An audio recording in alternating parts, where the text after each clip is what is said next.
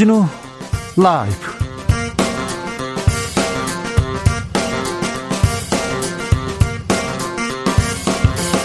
(2022년 1월 11일) 화요일입니다. 안녕하십니까? 주진우입니다.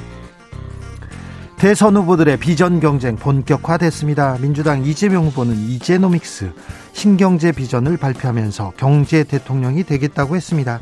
국민의힘 윤석열 후보는 국정운영 구상을 발표했습니다. 국민의당 안철수 후보는 국민통합내각을 제시하면서 단일화는 없다고 강조했는데요. 윤석열, 이준석 포옹 이후에 국민의힘 지지율 반등 노리고 있는데 단일화 숙제 잘 풀 수 있을까요? 이준석 국민의힘 대표에게 직접 들어보겠습니다. 젠더 문제가 대선 쟁점으로 다시 떠올랐습니다. 윤석열 후보의 여가부 폐지론 왜 지금 다시 나왔을까요? 정의당 심상정 후보는 분노를 금할 수 없다고 했고 민주당 이재명 후보는 남녀 편가르기를 선거 전략으로 사용 것에 가슴이 아프다고 했습니다.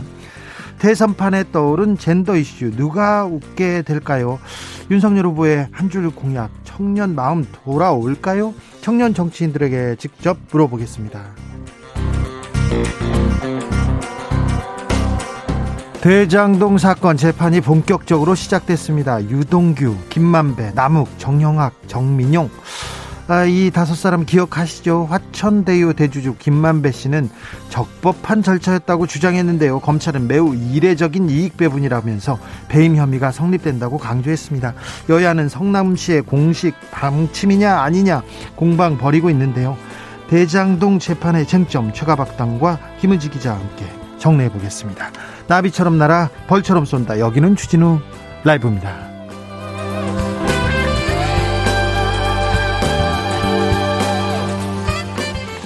오늘도 자중차에 겸손하고 진정성 있게 여러분과 함께 하겠습니다. 오늘부터 2022년 첫 번째 청취율 조사가 시작됐습니다. 여러분, 02로 시작되는 전화가 걸려올 때면 어제 5분 이상 들은 라디오가 뭔가요? 이렇게 물으면요. 꼭 이렇게 물으면요. 말씀하시면 됩니다.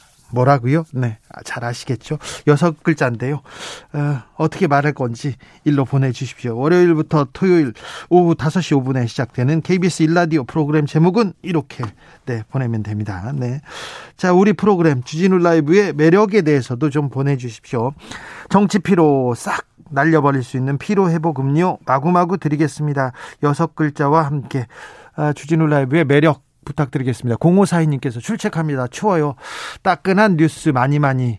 네. 알겠습니다. 그냥 그렇다고요. 알겠습니다. 이승규님은 여야를 떠나 이번 대선은 선진국에 맞는 그리고 경제 10위권에 맞는 국민의 국민을 가슴으로 삶을, 삶을 걱정하고 국정 철학과 국가 운영 능력이 있어야 하며 다변화된 외교적 능력도 있어야 됩니다. 그런 대통령 갖길 원합니다. 샵 9730 짧은 문자 50원 긴 문자 100원 콩으로 보내시면 무료입니다. 그럼 주진우 라이브 시작하겠습니다.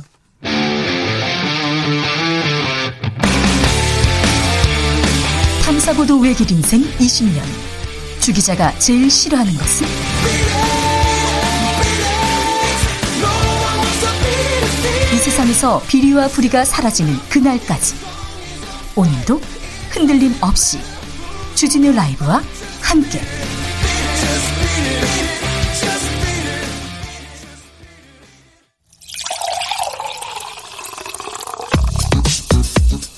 진짜 중요한 뉴스만 쭉 뽑아냈습니다. 줄 라이브가 뽑은 오늘의 뉴스 주스 정상근 기자 어서 오세요. 네 안녕하십니까. 네 춥습니다. 네, 쌀쌀합니다. 네. 어, 퇴근길 조심하셔야 될 것 같습니다. 코로나 상황은 어떻습니까? 네, 오늘 코로나19 신규 확진자 수는 3,097명이 나왔습니다. 어제보다 92명 많고요. 지난주에 비해서는 75명 많았습니다. 해외 유입 확진자가 많아요. 네, 해외 유입 확진자가 오늘 284명이 나왔는데요. 연일 증가하고 있습니다. 위중증 환자 수는 780명으로 어제보다 6명 정도 줄었고요. 어, 전국의 중증 병상 가동률은 44%입니다. 정부가 거리두기 완화 방안을 고심 중에 있습니다. 네, 정부는 최근 코로나19 유행 규모가 감소하는 등 방역 지표가 호전됐지만 어, 오미크론 변이 확산이라는 변수가 있는 만큼 사회적 거리두기 조정 여부를 신중히 검토해서 오는 금요일에 발표하기로 했습니다. 아, 현재 시행 중인 사적 모임 인원 4인 제한 등 거리두기 조치는 16일까지 이어집니다. 다만 먹는 치료제 도입 그리고 활용 문제에 대해서는 신속히 결정해서 이르면 내일 발표할 예정입니다. 접종, 백신 접종 효과에 대해서 계속 강조하고 있습니다. 정부는 오늘 코로나19 백신 미접종자의 중증화율이 3차 접종자에 비해서 14배나 높다라는 통계 결과를 발표했습니다. 53만 어, 천여 명의 중증화율을 분석한 결과 미접종 확진자의 중증화율이 4.5%인데 비해서 2차 접종 후, 그러니까 접종을 완료한 사람들의 어, 중증화율은 0.91%, 어, 그리고 3차 접종 후 중증화율은 0.32%가 나왔다라고 합니다. 0.32%로 뚝 떨어집니다. 또 최근 8주간 이 만 12세 이상 확진자의 약 30%, 위중증 사망자의 절반 이상은 미접종자 혹은 접종 미완료자로 나타났습니다. 윤석열 후보 신년 기자회견을 열었습니다.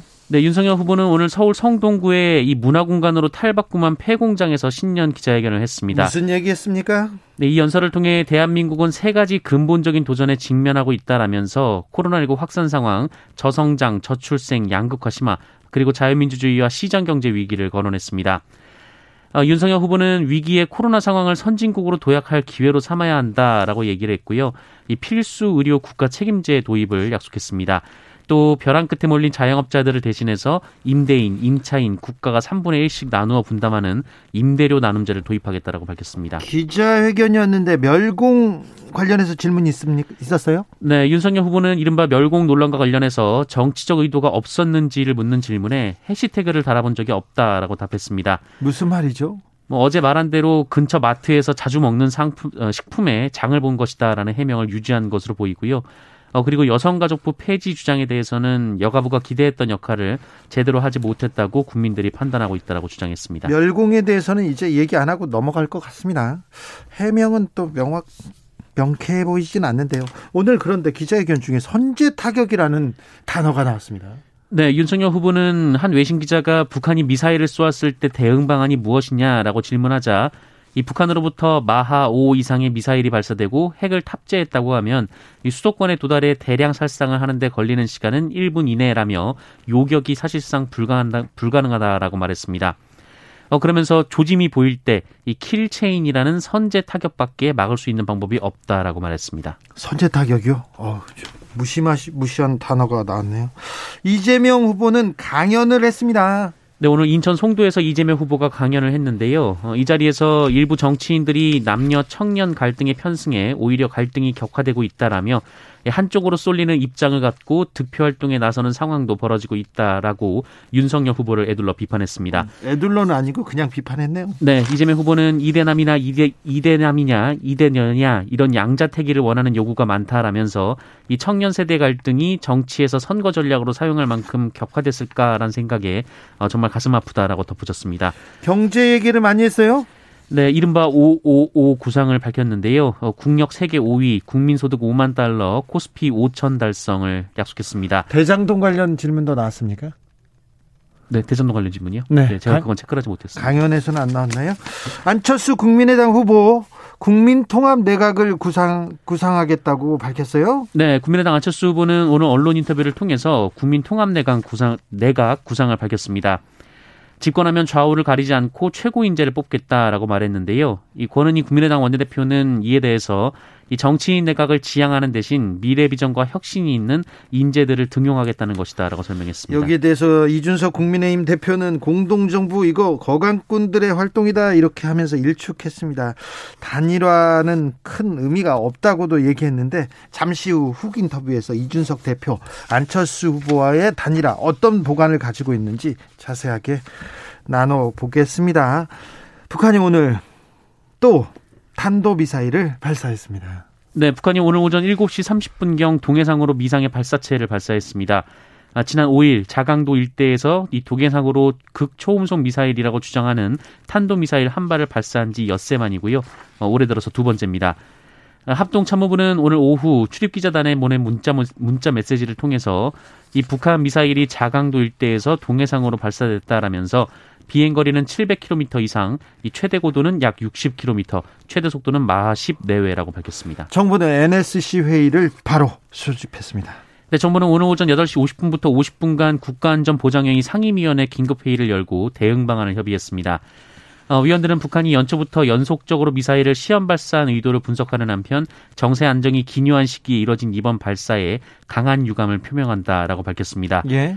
어, 지난 5일 북한이 탄도미사일 한 발을 발사했을 때는 우려라는 표현을 썼는데요. 어, 이번에는 유감이란 표명이 나왔습니다.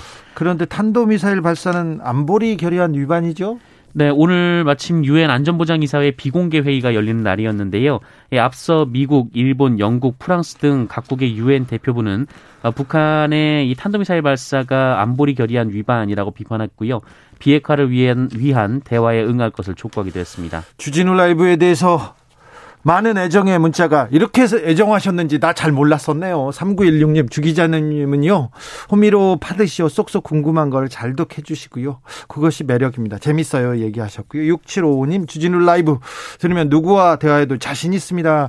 5045님, 친구들이 너 요즘 엄청 똑똑해졌다 하는데, 당연하지. 주진우 라이브를 매일 스치면 나같이 돼. 이렇게 큰 소리 쳤습니다. 참 잘했죠. 어우, 잘했습니다. 아유, 참, 뭐라도 좀 보답해야 되는데, 선물이라도 좀 챙겨드려야 돼. 되는데 정용진 신세계 부회장 SNS 또 뭐라고 썼어요? 네, 어제 신세계그룹 관련 시가총액이 2천억 넘게 빠지면서 이 정용진 신세계그룹 부회장이 멸공 관련 발언을 하지 않겠다라고 밝힌 것으로 전해졌었는데요. 이제 하지 않는다고 하지 않았나요? 네, 하지만 SNS 활동이 이어지고 있습니다. 이 정용진 부회장은 노 정용진이라고 적힌 이 신세계그룹 관련 불매운동 포스터를 공유하면서 업무에 참고하시기 바랍니다라고 적었고요. 네.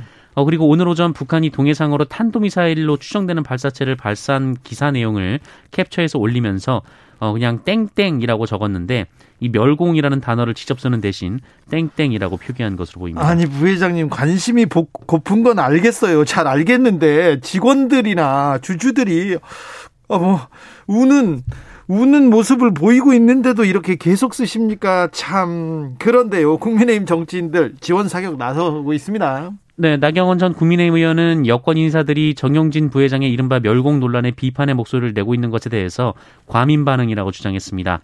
어, 나경원 전 의원은 민주당에서 혐오적 표현도 마다 않고 낙인 찍기를 하고 있다라고 말했는데요. 어, 그러면서 자유민주주의 국가에서 공산당이 싫어요라고 말하지 못한다면 어, 그게 자유민주주의 국가일까라면서 어, 본인은 표현의 자유 침해에 항의하는 측면에서 챌린지에 동참했다라고 주장했습니다. 어, 그리고 극보수 성향의 유튜브 채널 가로세로 연구소도 이 정영진 신세계 부회장을 응원하고 나섰는데요. 이 SSG 프로야구단 SSG 랜더스의 유니폼을 입고 이 카메라 앞에 스타벅스 텀블러 여러 개를 나열해 놓기도 했습니다. 네, 뭐 여러 지원 사격을 받으니까 뭐 정영진 부회장 좋겠네요. 네, 좋겠어요. 자, 법원이 검찰의 특수활동비를 공개하라는 판결을 내렸네요. 네, 서울행정법원은 오늘 시민단체 세금 도둑 잡아라 하승수 공동대표가 검찰총장, 서울중앙지검장을 상대로 낸 정보 공개 거부 취소 어, 정보 공개 거부 어, 처분 취소 청구 소송에서 원고 일부 승소 판결을 내렸습니다. 그래서 공개하라는 거죠? 네, 이 대검찰청의 특수활동비, 특정 업무 경비, 업무 추진비 등을 공개하라라는 판결입니다. 예, 앞서 이 해당 시민단체가 이 대검찰청 서울중앙지검의 업무 추진비 내역 공개를 요구했었는데요. 거부당한 바 있었습니다. 네. 음, 법원에서 공개하라는 판결을 내렸습니다. 오스템 임플란트 횡령 사건 수사가 이어지고 있습니다. 네, 오스템 임플란트 횡령 사건을 수사 중인 경찰은 이 거액의 회사 돈을 빼돌린 직원 이모 씨의 60대 부친을 입건했습니다. 어, 이 이모 씨의 아내와 처제는 이미 피의자 신분으로 정식 입건돼서 소환 조사를 받은 바 있는데요. 네. 어제 경찰이 경기도 파주에 있는 이모 씨 부친의 주거지를 4시간 넘게 압수수색해서 1kg짜리 금괴 254개를 확보했다라고 합니다. 1kg짜리 금괴 254개요? 네. 어, 이모 씨 부친은 원래 어제 오전 11시 서울 강서경찰서에 출석하기로 돼 있었는데요. 어, 실종된 상태입니다. 어, 실종 신고가 접수되면서 경찰이 수색에 돌입을 했습니다. 이 이모 씨는 횡령금을 이용해 75억 원 규모의 부동산을 아내와 처제의 명의로 매입을 했었고 잠적하기 전에는 자신이 소유하던 상가 건물을 아내와 처제 부부에게 한 채씩 증여하기도 했습니다. 아, 이들은 경찰 조사 과정에서 대부분 혐의를 부인하거나 답변을 회피한 것으로 알려졌습니다. 재산을 빼돌려놔도 다 금방 찾습니다. 다 뺏깁니다. 네. 이런 생각은 아예 하지 말았어야죠. 가족들이 말렸어야죠. 가족들이 공범으로 지금 조사를 받고 있습니다. 신변 보호를 받고 있던 여성의 집 주소를 유출한 사람이 있었죠. 다름 아닌 공무원이었습니다. 네, 신변 보호를 받던 여성의 집에 찾아가 이 피해 여성의 모친을 살해하고 어린 남동생에게 중상을 입힌 이석준 사건 기억하실 텐데요. 네. 흥신소를 통해서 집 주소를 알아냈다라고 밝힌 바 있습니다. 어, 이에 경찰이 흥신소가 주소를 입수한 경위에 대한 수사를 벌였는데 이 주소를 처음 빼낸 사람이 수원 권선구청의 공무원이었다고 합니다. 얼마를 받고 이렇게 정보를 빼줬나요? 네, 이석준은 흥신소에 50만 원을 주면서 의뢰했고요. 예. 이 흥신소가 다른 흥신소에 13만 원을 주면서 의뢰했습니다. 예. 어, 그리고 그 흥신소가 공무원으로부터 주소를 빼냈는데 공무원이 받은 돈은 2만 원이었고요. 이석준이 의뢰한 뒤 주소를 받기까지 걸린 시간은 불과 2시간밖에 안 됐습니다. 아, 이들은 정보를 거래할 때 비교적 추적이 어려운 텔레그램을 썼고요. 돈을 주고받을 때는 대포 통장을 이용했다라고 합니다. 해당 공무원은 고액 아르바이트생을 구한다는 텔레그램 광고를 보고 범행에 뛰어든 것으로 알려졌습니다. 2만 원을 받고 신상 정보를 빼줬습니다. 그 여성은 살해당했습니다. 아, 있을 수 없는 일인데요. 공무원들이 절대 요즘은 이 사생활 보호에 굉장히 좀 아, 가이드라인이 엄격해서 이런 이런 어처구니 없는 일을 안 하는데 네. 아, 공무원이 신변 보호를 받고 있는 여성의 집 주소를 유출했습니다. 안타까운 사건이네요. 화성시에서 전투기가 추락했어요. 네, 공군 10 전투비행단 소속 어, FOE 전투기 한 대가 어, 오늘 오후 1시 44분 경기도 화성시 야산에 추락했습니다. 아, 추락한 전투기에는 조종사인 30대 대위 한 명이 탑승하고 있는 것으로 알려졌는데 어, 숨진 것으로 전해졌습니다. 어, 전투기는 야산에 떨어져 민간에 피해를 발생하진 않았습니다만 이 마을에서 불과 300m 떨어진 곳이었다고 하고요. 이 굉음이 들렸고 불길이 치솟았다라는 증언이 나왔습니다. 이 F5 전투기는 모두 20에서 30년 이상 된 노후 기종으로 전해지고 있습니다.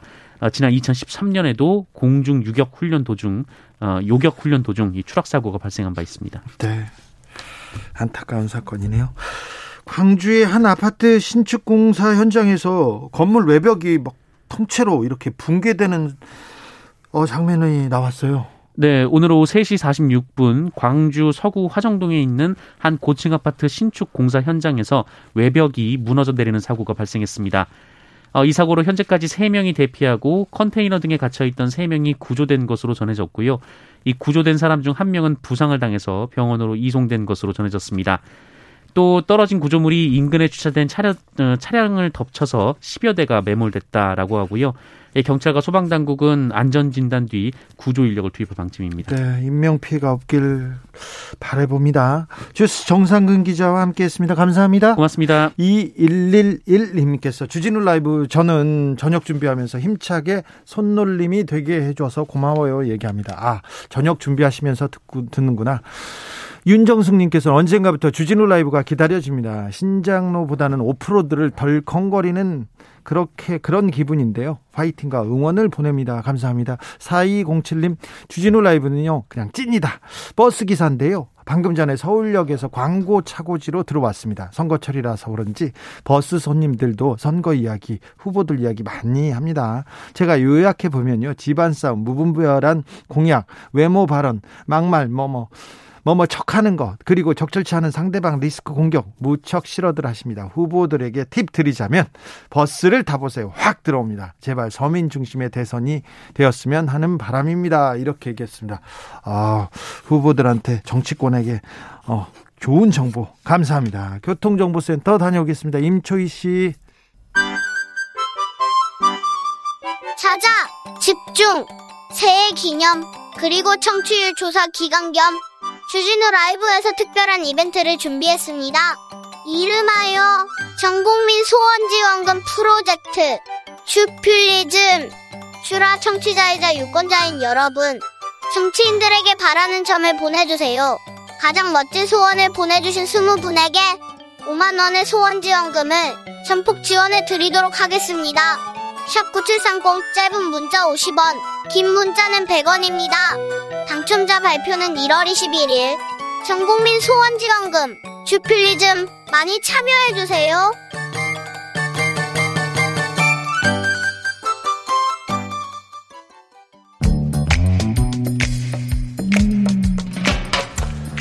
오늘의 정치권 상황 깔끔하게 정리해 드리겠습니다. 여당 야당 크로스 최가박과 함께 최가박당 여야 최고의 파트너입니다. 주진우 라이브 여야 공식 대변인 두 분 모셨습니다. 박성준 더불어민주당 의원 어서 오세요. 네, 안녕하세요. 최형두 국민의힘 의원 어서 오세요. 네, 안녕하십니까. 네. 아, 참 매주 대선판이 정신이 없습니다. 요동을 칩니다. 참 요, 요즘 분위기는 어떻습니까? 국민의힘은 어떻습니까? 예, 국민의힘은 어제 우리 후보가 윤 후보가 인천 가서 인천 상륙 작전에 대반격을 이루겠다라고 얘기했는데 네. 그야말로 지금 뭐 거의 어, 제가 마산 지역에 마산 방어 전투로 대한민국을 마지막까지 지켰습니다만 마산까지 내려갔다가 다시 올라가는 인천 상륙 작전을 통해서 좀 나아지고 있습니까? 예, 나아지고 있다고 합니다. 근데 멸공 있지 않습니까? 그건 우리랑 관계 없죠. 관계 없어요? 그럼 그만하라고 하세요. 누가 그만합니까? 나 근데 그것도 상당히 아 그거야 정용진 부회장이 한 이야기고. 아니 정치권에서 말이에요. 정치권에서 누가 합니까? 우리 현역 의원들이 합니까? 근데 개인적으로 하는 걸 다 어떻게 막습니까? 그런데 저거보다 더 중요한 것이 우리 정치권에 북한이 저렇게 전략 핵 미사일 쏘아 되는데 아무런 정치권에서 거기에 대한 경각심이 없어요. 아니 유엔에서 인권이 저 유엔 안보리에서 이 문제를 논의하죠 하는데 우리 정부도 아무 말이 없습니다. 오히려 우리 정부는 그 어, 별거 아니다는 식으로 자꾸 하는데 이 정부 여당 책임도 크고 우리 야당도 지금 이런 문제 좀 더 매달려야 될 것 같습니다. 네. 아니, 저는 멸공이라는 단어가 언제쯤 멸공 단어예요? 전 초등학교 다닐 때 멸콩이라죠. 멸치와 콩. 아 멸공이 아니고 멸콩이군요. 아니 이건 제가 볼 때 그러니까 뭐 저 그 안 되는 거를 저 정영진 회장 부회장 뭐 주가도 떨어졌다는데 놔둡시다 이제 그 이제 윤석열 후보의 그런 어떤 멸공 인증 이런 것들은 철저한 색깔론에 이제 의존하는 거고요. 어 어떻게 보면 안보 불안 심리를 자극해서 안보 불안이 아니라 실제로 안보가 불안합니다. 예, 이런 문제에서 좀 생각 좀 가져야죠. 그래서 네, 아니, 제가 한 말씀 예, 드리고 예, 최영도 의원님 예. 말씀해 주시면 좋을 것 같은데 윤석열 후보가 정말 대통령 후보라고 하면 한국의 남북 관계뿐만 아니라 전 세계적인 국제 정치 흐름을 좀 알고 얘기를 해줬으면 좋겠어요. 또 하나 이제 정치인은 자기가 표현한 거에 대한 것이 어떻게 해석되느냐도 매우 중요한 거예요. 단순한 자기의 의도가 아니라 국민들이라든가 언론이라든가 시민들이 어떻게 바라보느냐도 중요한 건데 결국 윤석열 후보의 멸공이라고 하는 인증샷 자체가 윤석열 후보의 시대관을 말해주는 거 아니겠습니까? 우리가 남북 관계 예를 들어서 냉전 시대에서의 유효한 논리는 결국 멸공 아니었습니까? 탈냉전 이후에 어떤 시대 상황이 이제 바뀌었고 지금 21세기에 남북 관계를 어떻게 하고 국제 정세가 어떻게 흘러가는 건데 지금 70년대 80년대의 멸공적 사고를 가지고 지금 대통령 후보의 인식을 드러냈다는 것 자체가 너무 시대에 뒤떨어진 모습 아니냐 이런 생각이 좀 들었습니다. 그런데 사실은 이제 민주당 사람들이 보면은 일단 막더 씌워 놓고 그냥 예 무조건 그렇게 했다고 우기고 그랬지 않냐고 또 우기고 이런 식인데 이런 겁니다. 제가 보니까 그날 모멘텀은 그 이용 정용진 거기 있는 게 아니고 주말에 장 보는 거. 그렇죠. 예, 그 얼마나 좋은 저겁니까. 다음에 아, 그걸 좋아하는 음식이 멸치와 콩이다. 그게 이제 조금 멸공이 곁들여 가지고 조금 무슨 그걸 그 모멘텀을 차종한 점이 없지 않아 있어 있는데 기본적으로 모든 후보가 인정하세요. 모든 후보가 아니 더 씌워 가지고 세상에 그런 사람이 어디 있습니까? 그리고 지금 더 중요한 거는 뭐냐면은 그래 장 보는 남자 장 보는 남자라는 이미지를 연출했고 멸치콩 좋아하고 두부도 좋아하고 계란도 좋아한다 얘기했던 것이고 그걸로 이제 호감형으로 호감 다가가려고 향할 속으로 다가가려고 했던 것이고 더 중요한 것은요 지금 그 뭐 그거는 정용진 부회장이랑 논쟁하시고 부회하시고 아니 정영준 그, 부회장하고 할 얘기가 아니죠. 이거는 뭐 윤석열 뭐 후보가 지금 그 인증을 한 거 아닙니까? 누가 그랬어요? 네. 아니 그 하지 않은 거를 민주당 사람들은 무슨 전부 이런 식입니다. 그래서 전부 옛날에 보면 다 거짓말 갖고 선거 치는 거 아닙니까? 아니, 뭐 아니 마트에서 아닌 거 멸치와 콩산 사실이잖아요. 자, 들어보세요. 보세요. 지금 멸치콩 산 건 사실이잖아요. 멸치콩 사면 안 됩니까? 멸치콩 나도 멸치콩 사는데. 자, 근데 자, 멸치콩을 내야 되는데 조림용 멸치를 샀다면서요. 지금 나라가 네. 그러니까 지금 저 미사일 발사해 가지고 안보리가 넘어가자고요. 그렇죠. 그런데 또 미세먼지 봅시다. 미세먼지. 이 정부 하는 일이 뭡니까? 이 한중간에 미세먼지 협의 한 번 안 했어요. 그런 것들을 자, 네. 합시다. 그러니까 뭐냐면 제가 한 말씀 드리면 얘기하니까 했다고 덤태기 씌워가지고 우이다 부정이다 그러지 말고 아니 저최 의원님 그거잖아요. 윤석열 후보도 이미지 정치 한 거죠. 장보러 가면서 그럼요. 멸치와 콩 샀는데 얼떨결에 샀는지 아니면 의도를 가지고 샀는데 그것이 국민들이 바라볼 때 멸공이라고 하는 인식을 좀 준 거 아니겠습니까? 아니, 그거는 민주당이 자꾸 덮으려고 하는 것이고 그건 아, 분명히 남자다는 거죠. 의도가 예. 있는데 여기까지 하고. 멸공 얘기는 의도가- 넘어갔죠. 의도가 있었죠. 네, 의도는 네. 있죠. 그거는 네. 개- 좀 우연이라고 그냥 네, 넘어가긴 그렇지만 그렇죠. 이제 넘어가겠습니다. 알겠습니다. 네. 자. 0119님께서 최 의원님 질문합니다. 선제 타격한다고 얘기하는데 우리나라가 선제 타격할 권한이 있습니까? 물어봅니다. 우리나라가요? 네. 우리나라가 선제 타격을 할 능력이 있습니까? 지금? 지금 능력이 있냐고요? 권한이 있냐고 물어봤더니 능력이 있냐고 아니, 물어봤습니다. 지금 예. 함 이게요. 네. 그 무슨 뭐 점령군 가지고서 아직도 점령군 나라로 생각하고 있는 모양인데 한미 연합 작전 능력이라고 하는 것은 한국과 미국의 전략적 자산을 발동시키기 위한 굉장히 정교한 체제입니다. 네. 그 뭐 그냥 그러면 막 아무 때나 쏩니까? 정확하게 정말 선제 타결 첩보 위성을 통해서 타격 지점을 찾아야 되고 타격 지점을 찾아야 되고 그를 위해서 아니 미국도 같이 생각을 해야죠. 지금 미사일이 태평양을 건너서 미국까지 타격할 수 있는 사안인데 그런 것들을 서로 큰 동맹 간의 안보 전략적 이익 없이 마음대로 합니까? 지금 우리가 무슨 전자권 문제고 지금 전자권 이야기이기 때문에 그러는 거죠. 그렇죠. 예, 예. 전자권 문제도 이것도 어, 전시작 정권과 오늘 또 윤석열 그렇죠. 후보가 예, 선제 타격이라는 얘기를 단어를 썼기 때문에 질문한 것 같습니다. 우리 군에서는 우리 네. 군에서는 그런 단연한 의도로 왜냐하면은 이게 지금 미사일 그 핵 미사일 위협이라는 게 우리가 뭐 동족이기 때문에 봐주고 이런 게 아닙니다. 이게 더 큰 위협은 동족한테 이런 위협을 하고 있다는 겁니다. 네. 아니, 예. 그래서 그런 문제에 대해서는 앞으로 군 통수권자가 되면은 어떤 경우는 단호하게 이거 선제적으로 제압할 수 있는 능력이 있어야 된다는 그런 이야기고요. 예. 예전에 그 경선 과정에서 아마 홍준표 의원이 물어봤나 그럴 겁니다. 윤석열 후보한테 이런 전시작권 환수라든가 북한 위협에 대한 부분이 있다고 하니까 미국과 협의하겠다고 했어요. 제가 기억하기로는 네. 미국에게 물어봐야 된다고 얘기했어요. 아마 윤석열 후보가. 미국과 한미 간의 아니 잠깐 들어보세요. 라는 게 긴밀한 그러니까 뭐냐면 예, 그렇게 하는 거죠. 남북 관계뿐만 아니라 이런 군사적인 부분에 있어서의 윤석열 후보가 전신 작전권 환수에 대한 인식이 있는지도 물어보겠습니다. 무조건 던지듯이 지금 얘기를 한단 말이에요. 지금 선제 타격 그냥 얘기하고 그냥 끝내는 겁니까? 선제 타격이라는 게 어떤 의미고 이 남북 간의 긴장관계에서 어떤 의미인지를 제대로 알고 얘기하는지 모르겠어요. 최영두 의원님도 잘 알고 계시잖아요. 전시작전권 환수와 관련해서 냉전 시기에서 탈냉전을 넘어가는 시기에 미국에서 전시작전권 줄이려고 하는 법안까지 만들지 않았습니까? 넌 원어한. 잘 알고 계시잖아요. 그것을 우리나라가 제대로 받지도 못했던 나라입니다. 실제 그래서 군사 주권에 대한 부분은 우리가 확립하기 위해서는 전시작전권 환수가 그거는 있어야 군사 군사 작전권 있고 군사 군사 주권이 있는 겁니다. 아무 관계 군사 없는 겁니다. 주권이 없는 가운데에서 지금 우리나라가 군사 주권이 왜 없어요 우리가? 아니 예를 들어서 지금 전시 전시 작전권에 대한 자, 군사 작전권이 없는 거 아닙니까 실질적으로는 군사 주권이 왜 없습니까? 그런데 아니. 북한의 핵 억지력 이런 것들은 한미 연합 자산 그리고 미국의 전략 자산을 통해서 이용되기 때문에 미국도 그 문제를 협의할 수 있다는 선제 것이 타격을 했을 경우에 한미 우리가 독단적으로 할. 수가 있는 게 있지가 않죠. 지금 남 한미 관계에 있어서의 전시 작전권 관련된 부분이 미국이 질문이 여기 있습니다. 이- 8548님께서 네, 예, 예. 그러면요. 네네. 미사일 발사 징후가 있으면 네. 선제 타격할 건가요? 이렇게 물어봅니다. 지- 이게 굉장히 민감하고 굉장히 그냥 던질 수 있는 그런 문제가 아니지 않습니까? 저는 이렇게 이야기를 할게요. 한번 네. 어, 제가 워싱턴 특파원 할 텐데 그 유명한 빌 클린턴 시절에 그 북한과 했던 빌 페리라는 사람이 있습니다. 그 페리 프로세스라는 게 네. 아마 유명한 한, 미국 그 북한 미사일 위기와 관련된 유명한 그, 피- 그 협정입니다. 페, 페리 프로세스. 그 페리 프로 빌 페리 국방장관 국무장 국방장관이 북한 가서 해가지고 페리 프로세스. 그 북한은 핵 미사일 쏘지 않고 개발하지 않고 그러면 우리는 평화적으로 뭘 제공해주겠다는 게 이제 페리 프로세스라는 겁니다.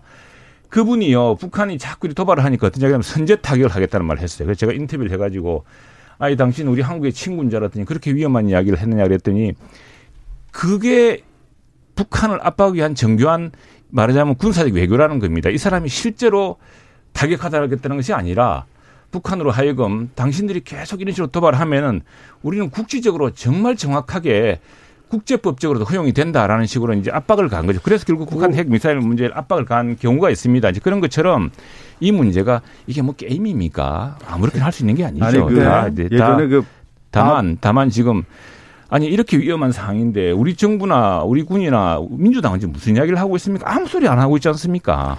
그 예전에 밥 우드워드가 쓴 책이 있어요. 부시는 전쟁 중이라는 책 아마 알고 계실 텐데 9.11 테러 이후에 그 부시 정부가 어떤 얘기를 했냐면 조지 부시죠. 조지 부시가 preemptive, preventive 예방적 선제적 타격 공격을 하겠다라고 하는 부분을 가지고 외교 정책을 내세웠죠. 군사 안보 정책을 내세웠던 겁니다. 지금 보니까 윤석열 후보가 윤석열 후보는 전쟁 중이라고 하는 모토를 내는 거는 거예요. 이렇게 돼 버리면요. 이미 위험 신호만 있다고 하면 언제든지 선제 타격을 하겠다라고 하는 것은 한반도의 불안정 요소, 전쟁용 요소를 가속화하겠다라고 하는 것을 이미 윤석열 후보가 선언한 겁니다. 이, 이 자체가. 아이고 참. 평화 공존이라고 하는 부분에 대한 시대 흐름에 맞지 않는. 평화 공존은 평화 공존은 북한이 도발하면은 딱 전비 태세를 갖추는 것이 정말 평화 공존에 확고한 대비책이지. 아니 그 전비 태세를 갖추기 머리를 갖다가 사막에 파묻고 있는 타조처럼 모른 참 됩니까 그걸. 군사 안보에 대한 부분이 있지 않습니까? 선제 타격도 이제 넘어가겠습니다. 넘어가는 겁니까? 아니 네. 그러니까 이걸 부시 행정부 정책 가지고 그 옆에 있는 아니, 사람들이 그 부시 행정부가 있는 것 같은데 부시 행정부가 육자회담 해가지고 그 미국 통해 예. 아니 그러니까 보니까 그래서 그래서 외교안보 정책 노무현 대통령한테 지난번 10주기도 네. 왔지 않습니까? 여기까지. 자윤 후보와 지금 이준석 대표의 갈등은 이제 뭐 봉합이 된 것 같아요. 그리고는 아, 윤 후보가 계속해서 좀 이준석 스타일로 지금 계속 뭘 던지고 있습니다. 여가부 폐지 딱 던지고 뭐 군 장병 200만 원 던지고 다른 것도 던지고 선제 타격 던지는 것 같은데 요요 분위기는 어떻습니까? 지금 잘 생각대로 잘 돼가고 있습니까? 던지는 게 아니고 그것도 다 이렇게 나름대로는 이제 조율된 뭐 조율돼서 던지겠죠. 네. 왜냐하면 자, 여성가족부 문제는 한 번 다음에 우리 정부 개편에서 민주당도 같이 생각해야 됩니다. 우선은 여성가족부가요, 권한이 거의 없어요. 그런데 예산도 매우 작고요. 어, 매우 작고 네. 그러니까 실제로 왜냐? 그냥 정치적 의미 때문에 둔 건데 여성가족부의 가장 큰 실수는 뭐냐면은 여성가족부 할 수 있는 일이 없습니다. 실제로 그거는 얼마 전에 민주당 저 중진 한 분이 어디 나오셔가지고 여성가족부 할 게 아무것도 없다 그러더라고요. 맞는 말입니다. 왜? 모든 권한이 사실 다른 정부가 다 하고 있습니다. 가족 문제, 노인 문제, 여성 문제 하고 있는데 자, 여성가족부 해야 될 일은 무엇이냐 하면 여성의 인권을 정말 성폭력이라든가 다음에 어떤 공직사회에서 성폭력이라든가 이런 문제에서 확실한 인권을 내세워주는 것, 여성을 정말 안전하게 해주는 것 이런 것인데 그 역할을 스스로 방기하지 않았습니까? 그리고 G7 국가라든가 OECD 국가 중에서 여성가족부라는 이름의 부처를 가진 나라가 없습니다. 딱 한 군데 캐나다가 있는데 그것도 우리랑 다르고요. 좀 비슷한 이름은 있지만 그렇죠. 그 독일 같은 경우는 그것이 이름 깁니다.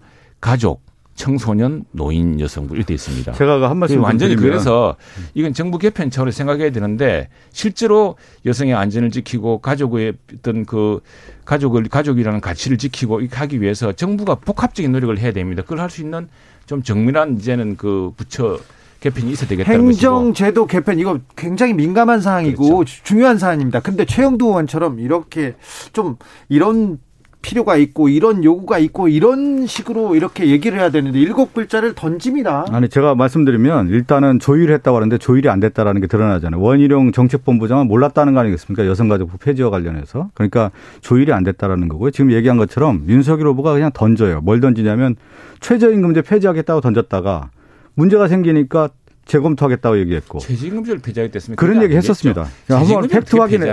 팩이 확인해 보십시오. 종부세 폐지하겠다고 얘기했다가 다시 전면 재검토해 보겠다 얘기했고.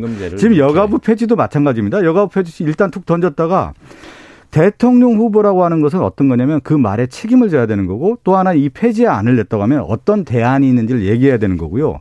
또 하나는 여가부 폐지를 하나만 얘기하는 게 아니라 정부 조직을 개편을 어떻게 하겠다라는 큰 그림화에서 여가부는 어떻게 가겠다는 얘기가 나와야 되는 것이지 여가부를 단순하게 폐지하겠다고 얘기해놓고 그 다음은 없단 말이죠. 그러니까 지금 집권하면 이제 하나하나 해, 해, 해야 되겠다. 하나하나 하는 게 아니라 자, 요강 폐지하겠다면 그 대안을 자, 얘기해야 되는데 대안을 얘기하라니까 윤석열 후보가 얘기를 못 하고 있지 않습니까? 대얘기를 못 해요. 얘기를 못 하고 있었어요. 얘기를 못 해요. 다 우리 땅에서. 아, 이름을 바꾸겠다라는 건지 아니면 다른 부서를 만들어서 아니면 그 부서의 역할을 다른 조정을 해서 타 부서 음, 어떻게 하겠다라는 거지. 이거까지 다 나와야 되는 것이죠. 그래서 이건 전체적인 정보 조직 개편에 대한 그림을 동시에 얘기하시는 거 모두 듣고 싶어요. 서라운드 입체 음향 같은데 이어폰 두 개 사용해야 될까요? 이정민 씨가 그랬고요. 저도 얘기한 다음에 얘기해 주시면. 5474님 여성가족부 이름 써야 하는 대한민국 현실이 문제 아닙니까? 이렇게 얘기하는데 그런데 윤 후보님이 지금 계속 이슈를 던지고 있습니다. 예, 어쨌거나 예. 정책도 계속 이제 얘기하기 그렇죠. 시작했습니다. 예, 예. 그런데 아무튼 정책의 배경 그리고 왜 필요하다는 취지 이런 걸좀 설명할 기회가 있어야 될 것 같아요. 네, 아니 네. 그동안 그것을 좀 조심스럽게 하기 위해서 네. 음, 말을 억제하고 이랬던 것인데 이 문제에 어떤 물꼬를 트는 논의를 시작한 겁니다. 지금 자 여성가족부 그렇게 해가지고 그 저 박 누굽니까 박원순 그고 박원순 시장 또 뭐 부산 시장 성폭력 나가지 했을 때 여성가족부 역할은 뭐 했습니까? 그리고 우리 역사적 피해자인 할머니들 그 도와주라고 기금 모으고 그 기금 가지고 했을 때 그 횡령한 사람이 뻔히 있는데 그 사람들 저 그 회수하거나 하기 위해서 무슨 노력을 했습니까? 여성가족부가 특히나 데이트 폭력이 아니라 저 그 여성 친구, 여자 친구의 그 가족과 잔인하게 살해, 살해하고 이런 과정에서 그 과정을 막기 위한 안전 조치를 해서 뭘 했습니까? 그리고 더구나 지금 지금 민주당 대선 후보가 그렇게 잔인하게 여자 친구와 가족들을 살해한 그 저 조카를 변호한 사람 아닙니까? 이런 상황에서 여성 가족부 정말 정신 차려야죠. 이제 이번에도 이제 이 얘기를 좀 꼭 드려야 되고 싶은 게 윤석열 후보가 어떤 정책을 내놨을 경우에 이제 배경 취지 설명하는 것은 당연한 거 아니겠습니까? 그리고 그 정책팀이 있고요. 이제 후보 중심에 뭐냐 후보가 있다고 하면은 그 정책이 있고 그 정책에 대한 설명인 공보팀이 있어야 되는 겁니다. 이거 일괄적으로 같이 이제 나와야 되는 건데 지금 윤석열 후보의 지금 흐름을 보면 하나 메시지 하나 툭 던져두고 국민이 상상하라는 거예요. 그냥 상상하게끔 만들어는 거예요. 그래서 그 발표가 있다고 하면 윤석열 후보가 언론인들 기자들 앞에 나타나서 이 정책을 왜 폐지하겠는지 그러면 무엇을 하겠다라는 건지를 백브리핑을 통해서든 기자회견을 통해서든 충분히 설명을 해줘야 되는데 그 설명이 없고 내가 폐지하니까 상상해라 이렇게 던져주고 있다라는 거죠. 이제 토론하시겠죠. 토론하신다고 했으니까 예, 예. 토론 자주 하시겠다고 세 번으로는 택도 없다 이렇게 예. 얘기했는데 예. 실무 협의에 안 나온다는 얘기가 있어요. 무슨 소리인지 모르겠네요. 그건. 그래요? 국민의 협의 안 나왔다는 거 아니겠습니까? 어느 네. 실무 협의를 했는데요? 아니 그 어디서? 그 토론 실무 협의가 열렸는데 어디, 어디서 주최 토론 실무 협의를 했는 거예요? KBS에서 했어요. KBS 했 네. 예, 예. 하겠죠. 이제 이제 하겠죠. 네. 아니, 좀 실무에도 적극적으로 나오셔서 주제도 네. 얘기하시고. 최영두 의원님께서 좀 네. 잘하라고 이렇게 코치를 해 주시는 아니, 못 하는 것처럼 기정사실라고 하십니까?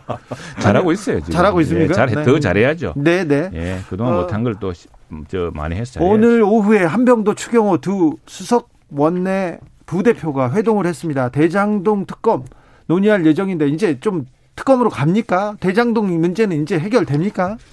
가야 안 되겠습니까? 지금 오늘 무슨 심각한 일이 있었냐면 민주당이 어제 화천대유 재판에서 대주주 김만배 변호인이 네? 이거 이재명 시장이 시켜서 한 일이다라고 이렇게 진술했어요. 왜냐하면 법정에서 자기 혼자 지금 다 뒤집어서게 생겼으니까 이 책임이 내만 있는 게 아니다라는 이제 변론 전략이죠. 전략을 했는데 그걸 신문에 썼다고 그 전 부장 언론중재위원회 선관위에 지금 뭐 고소하겠다고 협박하고 있습니다. 네. 그리고 그리고 또 하나는 뭐냐면은 이 핵심 정인들 정진상인가요? 정진성인가 뭐 그 핵심 핵심 실체 이 사람 소환에도 응하고 있잖아요. 이게 네. 이게 검찰이면 이게 수사입니까? 네.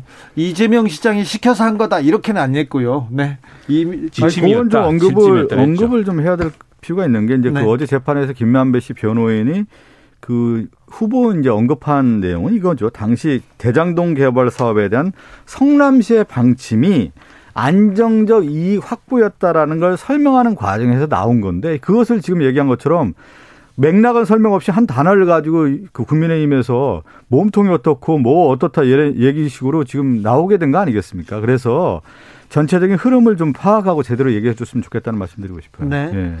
그래서 아무튼 대장동 의혹에 대해서는 좀 어, 검찰 조사가 좀 부족하고 특검으로 가자는 틈, 이 없죠. 예. 검, 특검으로 가자는 공감대는 형성돼 있어요. 이재명 후보도 윤석열 후보도 특검 그럼요. 가자 하는데 예. 왜못 갑니까? 아니, 특검과 관련해서 지금 논의가 계속 하고 있고요. 원내수석하고 상정을 안 하잖아요. 원내대표 이제 만나는데 지금 이 얘기는 계속 공전된 얘기가 뭐냐면 네. 저쪽에서는 특검을 이재명 특검 하나로 지금 가자는 거 아니겠습니까? 타겟팅해서 가자고 하는 건데 우리 민주당 입장에서는 윤석열 후보와 관련된 부산 저축은행 비리 사건과 관련된 부분을 포함시키고 또 화천대유의 장본인 김만배 씨의 누나가 윤석열 후보의 아버지 집을 사지 않았습니까? 이게 왜 이렇게 사게 됐는지 그것도 조사를 해야 되는 거고. 조사합시다. 그래. 또 50억 뭐, 뭐 클럽과 관련된 부분도 조사해야 되는 50억 거고. 50억 조사 다 해야지 그럼. 시드머니 했던 부분, 키넨 파트너스의 돈이 왜 들어왔는지 이 부분도 아, 조사를 해야 되는 거 아니냐. 그렇게 궁금한데 빨리빨리 조사해야지. 그래서 왜, 왜 성역 없이 지체 없이 또 왜 법안 상정을 안이 얘기를 우리가 늘 얘기하는 건데 법안 상정 지금 특검법 관련된 내용을 보면은 윤석열 후보 관련된 부분 다 빼고 나왔지 않았습니까? 아니 그거야 상정해가지고 민주당도 특검법안 내어서 원래 대체 토론해서 그래서 그동안에 특검은 거죠. 여야 협상 사안이었죠. 네. 네. 근데 그 법안 자체도 안 올려주니까 그리고 그뭐 법안 자체가 각상도 의원이 발의한 거 아닙니까? 자, 각상도 의원이 각상도를 포함해서 정식 네, 당시 의원이었고 각상도 의원이 지금 수사 대상인데 그 법안 발의한 사람입니다 지금. 그 진짜 박 의원님 참 말씀을 네. 너무하게 하시네. 그 저 우리 국민의힘 100명 가까운 의원들이 다 발의한 것을 각상도 하면 끼어 있다고 각상도 발의 발의만 하십니까? 각상도 의원이 주도적으로 했죠. 자, 주도적으로 알겠습니다. 아, 사사건건 참 잘 싸우십니다. 네. 오늘 왜 그러세요? 자, 자 이게 뭐 사실 그리고 또 하나 네. 이제 대선에 임박했습니다. 예, 아닙니다. 이거 어제 네. 재판 이게 이제 이게 이게 그뭐 이게 손바닥으로 하늘을 가릴 수 없다는 것이 재판 과정에 다, 다 드러나고 있는 겁니다, 이제. 그게 뭐 특검 안 하면은 나중 재판 과정에 다 드러나서 이 궁지에 몰린 이 피고인들이 왜 내 책임이냐고 다 들고 나올 겁니다. 몸통은 누구라고 이야기할 거예요? 해야죠. 그 당시 이제 화천대유 관련된 공공 공, 공영 공공 개발한 부분을 민간 개발로 바꾸려고 했던 국민의힘 관계자들도 있지 않습니까? 다 조사를 해야 되는 거죠. 조사해 보세요. 네. 정말 특무지없는 이야기입니다. 자, 조사하고 특검에서 다 밝혀야 됩니다. 잘못한 사람들 다 네, 진실의 법정에 세워야 됩니다. 이저 말로 싸움할 이야기가 네. 윤석열 후보의 부인 김건희 씨가 검찰 소환 통보를 받았습니다. 도이치모터스 주가 조작 사건과 관련된 건데요. 이거 김건희 씨 소환 좀 변수가 되지 않을까요? 참 검찰이 이렇게 지난 1년 동안 탈탈 턴 거를 지금 후보 부인을 이렇게 한다는 것도 대단히 정치로 판단한다는데 아니 투자한 사람이 투자 투자했는데 여기에 무슨 내부자 정보가 있는 것도 아니고 아무 내용도 없이 후보 부인이라는 이유로 지금 해가지고 마치 무엇이 있는 듯이 이야기하려는 거 아닙니까? 김건희 씨 도이치모터스 주가 조작은 이제 2009년부터 이제 12년 이제 관련된 사람인 것 같아요. 이제 그 전주 역할을 했다라고 하는 것이 주가 조작에 담당 참여했던 선수가 얘기하지 않습니까? 그래서 네. 2013년도에 경찰 뇌사 보고서가 있었는데 이 조사를 해야 된다는 내사보가 있었지만 검찰이 무마시켰다는 거 아니겠어요? 그 이후에 이제 이 관련된 의혹이 계속 나왔던 거고요. 제가 어제 이제 법사위에서 질의를 좀 했어요. 예. 김건희 씨 관련된 검찰의 소환 통보가 있다라는 건데 네. 이걸 어떻게 볼 수가 있느냐?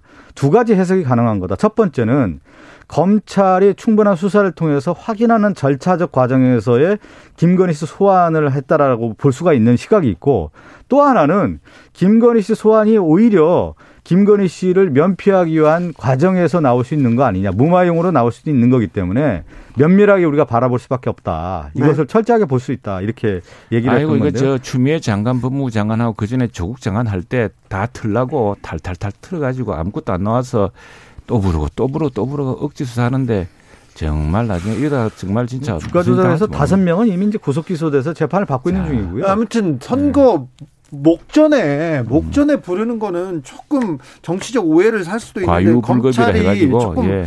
수사의 속도를 좀 냈었어야 아, 되는데. 지금 공수처 보세요. 저, 저 야당 의원 100명에 관한 야당 의원들 통화 내역을 우리 집사람 통화 내역까지 다 조사를 했더라고요 보니까. 진짜요? 그럼요. 왜 그럽니까 도대체? 그 최영도 의원님 그 표현을 잘해야 됩니다. 통화 내역이 아니라 그렇지 않고서야 왜, 조회예요. 내 가족까지 뭐냐면 우리 가족은 아무 관계도 없는데 가족까지 아니, 우리가 다. 최 의원님이 그 통신 자료 조회에 대한 것을 명확하게 알아야 돼요. 저도 요번에 법사위에서 이 관련된 내용을 살펴보다 보니까 이걸 정확하게 알게. 내역이 아니에요, 내용. 통신 자료예요. 왜 그러냐면 그걸 의심하는 것이 아니 가족의 경우는 내 피의자에 대한 내, 내 아직까지 내 통신 그건 주지도 않고 있어 지금까지도. 통 아니 이, 이거예요. 피의자에 대한 조사를 했을 경우에 이 사람이 전화를 했을 거 아닙니까? 근데 이 누가 전화했는지를 모르는 겁니다. 그래서 이 자료에 대한 조회만 하는 거예요. 그 사람의 인적 사항 하나만 가지고 조사를 하는 건데 그것이 검찰이라든가 그동안의 수사에 자, 있어 왔던 겁니다. 그리고 전기통신사업법에 의해서 이것을 할 수밖에 그 없는 거예요. 민주당이 그동안 또 개정하자고 했던 것이 이런 겁니다. 예, 근데 사건이 났으면은 그 시기에 조사, 그 검찰은 검찰이나 경찰은 적어도 이렇게 한다 그래요.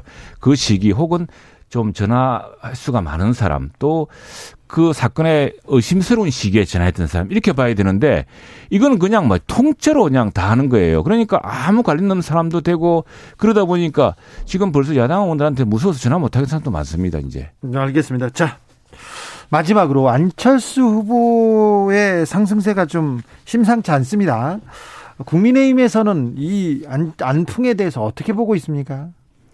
네, 안철수 후보에 대해서 안철수 후보도 일정한 그 시대의 정신이라든가 또 이번 과학기술 전문가시고 또 의사여서 최근에 코로나19에서 헌신적인 뭐 부부의 노력이라든가 또 따님이 또 백신 개발하는 과정에서 뭘 네, 했다라든가 네, 기여를 했다고 예, 하죠. 뭐참 새로운 국민의 또 새로운 역할이 부각되고 있는 것이고 무엇보다도 정권 교체 이론이 그만큼 크기 때문에 우리 안철수 후보에 대해서도 새롭게 주목하고 있는 것 같습니다. 정권을 교체해야 되겠다. 윤석열 후보로도 하, 해야 되겠는데 또 다른 대안으로 안철수 후보도 보고 있는 것 같습니다. 우리가 이제 안철수 후보랑 함께 가야 되는데 지금 지난번에 조금 부진했죠. 지금 뭐 아시다시피 어, 지지율이 많이 떨어지고 해서 국민들이 다른 희망을 찾기 위해서 하는 그런 과정 같습니다. 그러나 저희들 볼 때는 어쨌거나 안철수 후보는 지난번에 세 번의 단일화 노력도 있었는데 두 번은 정말 지금 안철수 후보도 인터뷰 때마다 이야기하고 있지만 선의로 민주당 사람들한테 한 번은 박원순 전 어, 시장, 한 번은 또 문재인 대통령 했더니 큰 실망과 분노로 돌아왔다는 것이고 또 한 번은 지난번에 오세훈 시장과 이제 단일화 경선을 통해서 했던 것이죠. 그래서 이제 이분이 지금 느끼는 것이 많을 테고 또 우리는 우리대로 무엇보다 우리의 숙제를 해야겠죠. 양보 안 한다잖아요, 이번에는. 아니, 그럼요. 그러시겠죠. 그랬을 때, 그러나 안철수 후보도 국민들이 간절히 바라고 국민들이 안철수 후보 하는 것도 지금 뭐 민주당하고 합당해서 하라고 이렇게 지금 안철수 후보 도와주겠습니까? 그게 아니고 안철수 후보가 아무튼 뭐 좀 새로운 희망을 만들어 보라는 국민적 여망이겠죠. 그러나 그 여망의 기본 기류는 정권 교체다. 그래서 그 문제에 대해서는 우리는 어쨌거나 우리는 우리는 숙제를 꾸준히 해서 네. 어, 다시 해법을 찾겠다. 1750님 질문입니다. 정권 교체하면 정말 현재보다 나아집니까? 더 나빠질 수는 없나요? 물어봅니다. 그 말씀도 맞는 말씀이죠. 그래서 더 나은 대안을 보여줘야겠죠. 예. 국민들한테. 예. 예 보셔야 됩니다. 그 미국도 그렇고 우리나라도 이제 대선의 큰 흐름이 이제 바뀌었다라고 하는 것을 속성을 좀 알아야 돼요. 뭐냐면 어떤 속성이 바뀌었냐면 과거에는 계급과 이념, 지역과 세대라고 하는 부분에 대한 것으로 투표 성향이 바뀌었다고 하면 요즘의 투표 성향이 뭐냐면 기존 기득권 엘리트들이 그동안의 권한을 유지해왔고 자기들끼리만 리그전을 펼치고 잘 살아왔다. 그래서 일반 국민의 경고에 의한 투표 성향이 매우 강해졌다라는 겁니다. 그래서 예, 윤석열 후보도 그렇고 안철수 후보도 이런 어떤 정치 흐름에 있어서 그러면 누구를 위해 정치를 할 거냐, 자기들만을 위한 정치인 것이냐, 이 부분에 대한 것들을 잘 생각해서 해야 되는 거죠. 그러니까 윤석열 후보의 지금의 지금 흐름을 볼 때는 어 국민의힘의 어떤 기득권에 안주한 후보인 건가? 과거 지향적 후보인 건가? 새로운 시대를 이끌어갈 수 있는 유능한 후보가 아니라고 하는 부분에 대해서 회의적 시각이 나오기 시작한 거 아니겠습니까? 그러한 가운데 이제 안철수 후보가 새로운 어떤 현상들이 나타났는데 안철수 후보도 마찬가지죠. 지금 이제 아, 이 시, 우리나라가 다음 대선뿐만 아니라 앞으로 세계 강국을 이끌기 위한 어떤 리더십 면에서 얼만큼 준비가 된 후보이고 거기에 따른 어떤 우리 사회의 가장 큰 문제들 해결할 수 있느냐 이것을 보여줘야 되는 것이죠. 0643님 질문입니다. 원래 대통령 자리는 얘기해놓고 안 지키는 자리인가요? 최저임금 만원 1만 원 지켰습니까? 청와대 집무실 이전 지켜졌습니까? 세월호 진실 밝혀졌습니까? 부동산 정책 있습니까? 말만 하는 자리 아닌가요? 이렇게. 그 이재명 후보는 그 얘기를 하는 거죠.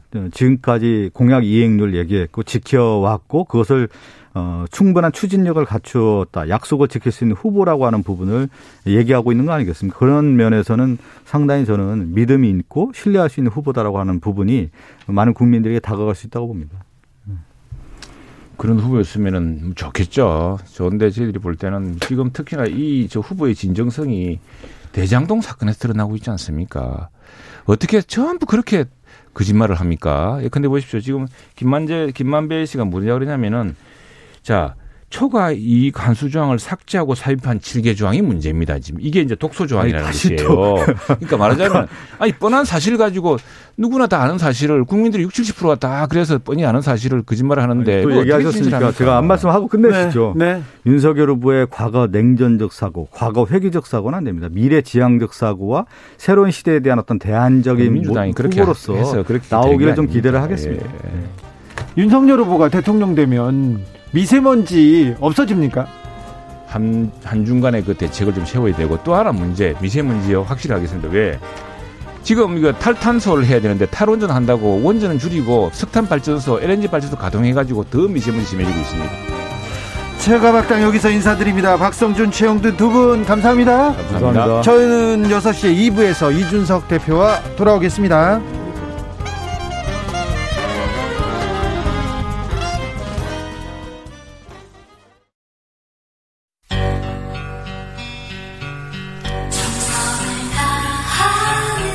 정성을 다하는 국민의 방송 KBS 주진우 라이브 그냥 그렇다고요. 주진우 라이브 2부 시작했습니다. 지역에 따라 2부부터 들으시는 분들 계시죠? 여기는 주진우 라이브입니다. 잘 오셨습니다. 월요일부터 토요일까지 5시 5분에 만나실 수 있습니다. 못 들은 1부는 방송 끝난 후에 유튜브에서 주진우 라이브 검색하시면 됩니다. 라디오 정보센터 다녀오겠습니다. 정한나 씨.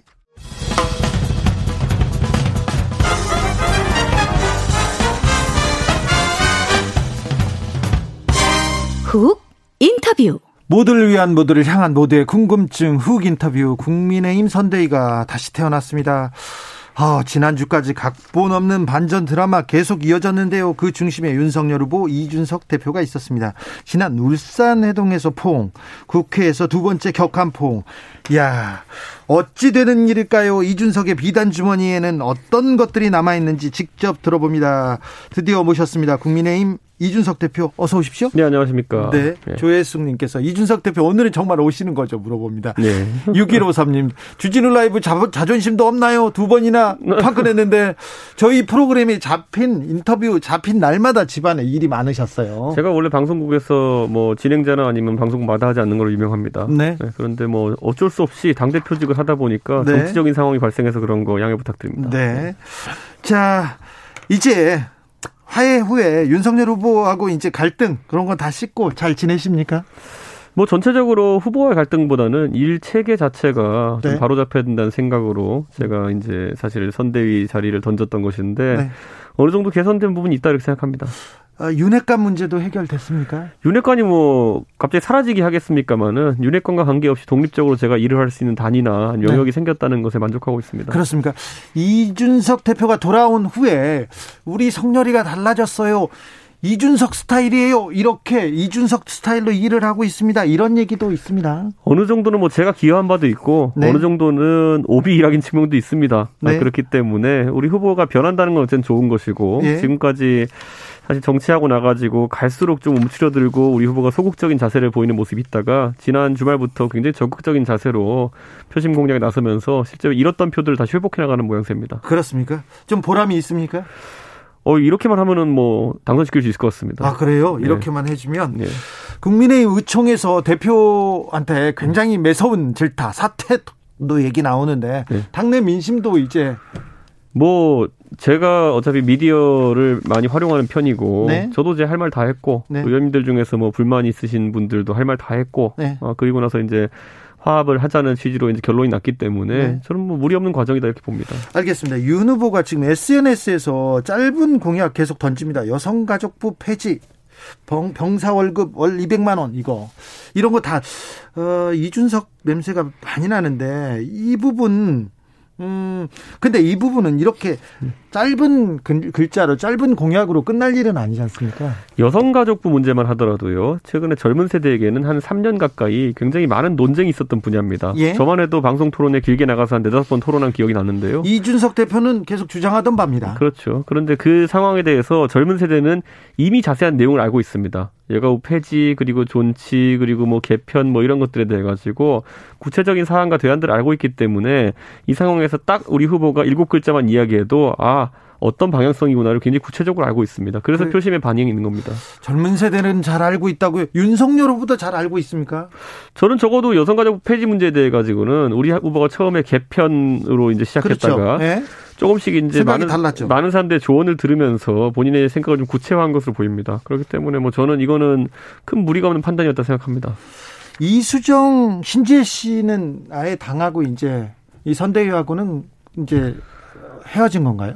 뭐 그렇다고 봐야 될 거고요. 저희가 선대위가 발전적 해체를 한 상황이기 때문에 네. 기존에 위촉되셨던 분들은 뭐 어쨌든 마음으로써 이제 윤석열 후보를 조력할 수 있겠지만은 네. 선대위 의사, 의사결정 체계 안에는 빠진 거로 보시면 됩니다. 멸공 퍼포먼스는 좀 이거 시대가 지난 뭐 철지난 아무래도 정용진 부회장이 최근에 이제 그런 걸로 이슈를 끌다 보니까 네. 대선 후보로서 가볍게 위트 있게 표현한 건 할 수 있겠으나 이게 어 단순히 그걸 넘어가지고 캠페인화 되는 거는 저는 약간 우려가 있고 예. 이거는 뭐 권영세 본부장도 그렇고 원희룡 본부장도 그렇고 네. 정말 공통된 생각이기 때문에 저희가 최대한 당내 정치인들에게는 자제를 요청하고 있고요. 네. 다만 일반 국민들이 이런 것들을 재밌다고 생각해서 따라하는 것까지는 저희가 막을 수 없습니다. 그럴 수는 있지만 뭐 정치인들이나 지도자는 네. 그만하는 게 낫다. 네. 네. 알겠습니다.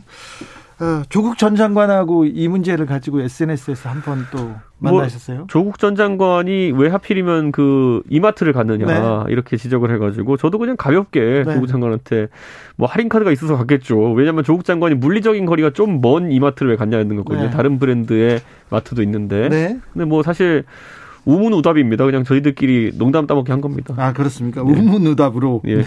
네. 아무튼 어, 정용진 부회장의 퍼포먼스에 윤 후보가 숟가락을 한번 얹긴 했어요. 해명도 좀 부적절한 것도 같은데 아무튼 여기서 어, 맺는 게 맞다. 예. 이준석 대표는 정리하고 갑니다. 자, 음, 김종인 예. 전 비대위원장은요. 이제 아예 물러나셨습니까? 혹시 이준석 대표 어, 몇 가지 보관이 있고 또 결정적일 때 김종인의 등장 등장 어, 보는 거 아닙니까? 정치는 예측 불가능한 영역에서 많은 일들이 일어나고요. 네. 그리고 뭐 김종인 위원장 같은 경우에는 당이 위기에 빠졌을 때나 아니면 선거가 위기에 빠졌을 때 항상 저희를 많이 도와주셨던 분이기 때문에 네. 지금의 51년 남은 이제 선거 캠페인이 순탄하게 진행된다는 보장도 없습니다. 예. 중간에 어떤 우발적인 상황이 생길지도 모르고 그럴 때마다 적시적소에 저희가 조언을 구할 수 있고 그런 분이기 때문에 네. 저는 참여는 언제까지 뭐 완전히 문을 닫아 놓는 건 어렵다 고 생각합니다. 네. 7127님이 윤석열이 발표는 하는데 설명은 이준석이 하는 구조인가 이게 대선 때까지 계속되나 해서 이런 질문을 한 것 같습니다. 이준석 대표님이 아닌 윤석열 후보가 주 기자의 질문을 받는 그런 날도 오겠죠? 물어봅니다.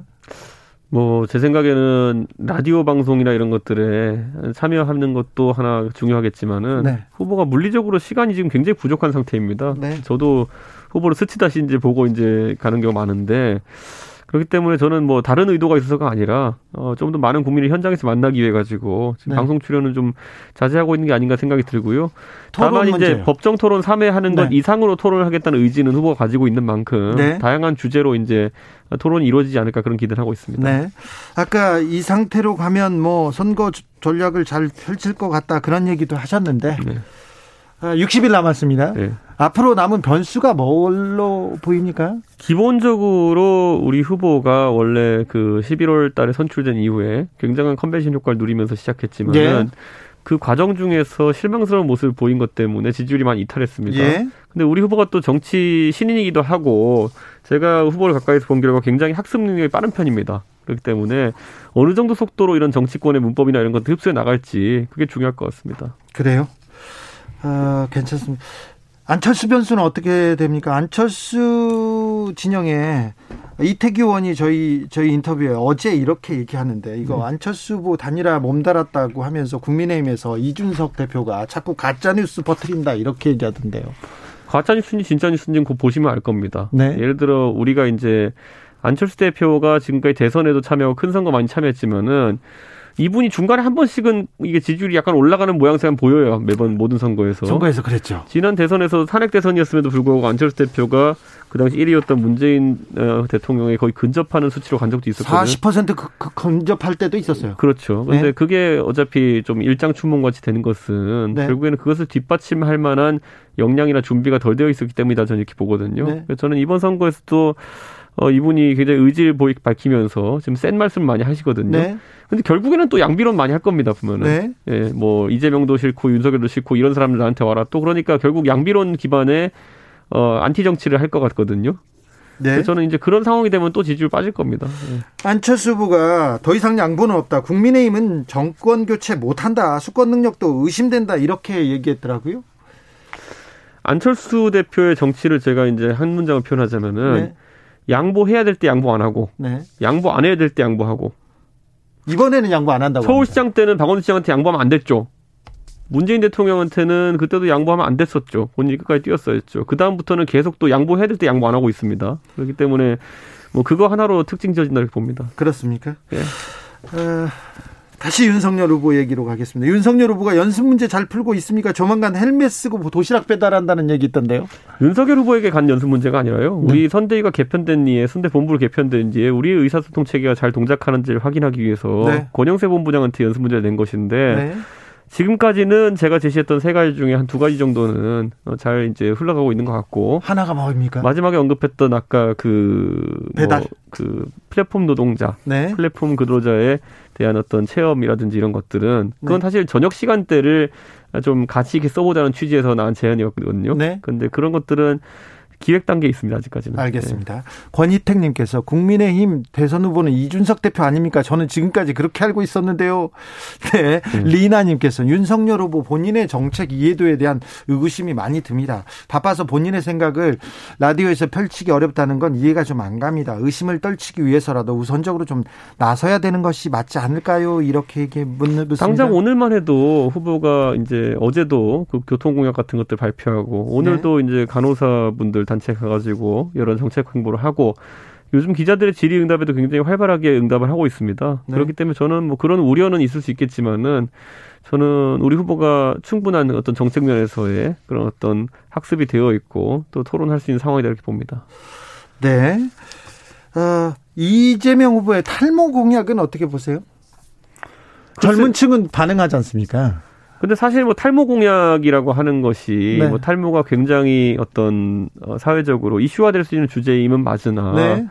굳이 따지면 건강보험 체계 하에서 그것보다 우선시되어야 되는 중증 질환이나 이런 것들에 대한 지원이 아직까지 확실하지 않은 상황에서 어 다소간의 심리적 미용적 목적이 있는 그런 어떤 탈모 문제에 대해 가지고 우선순위를 부르는 것은 조금 우려스럽긴 합니다. 네.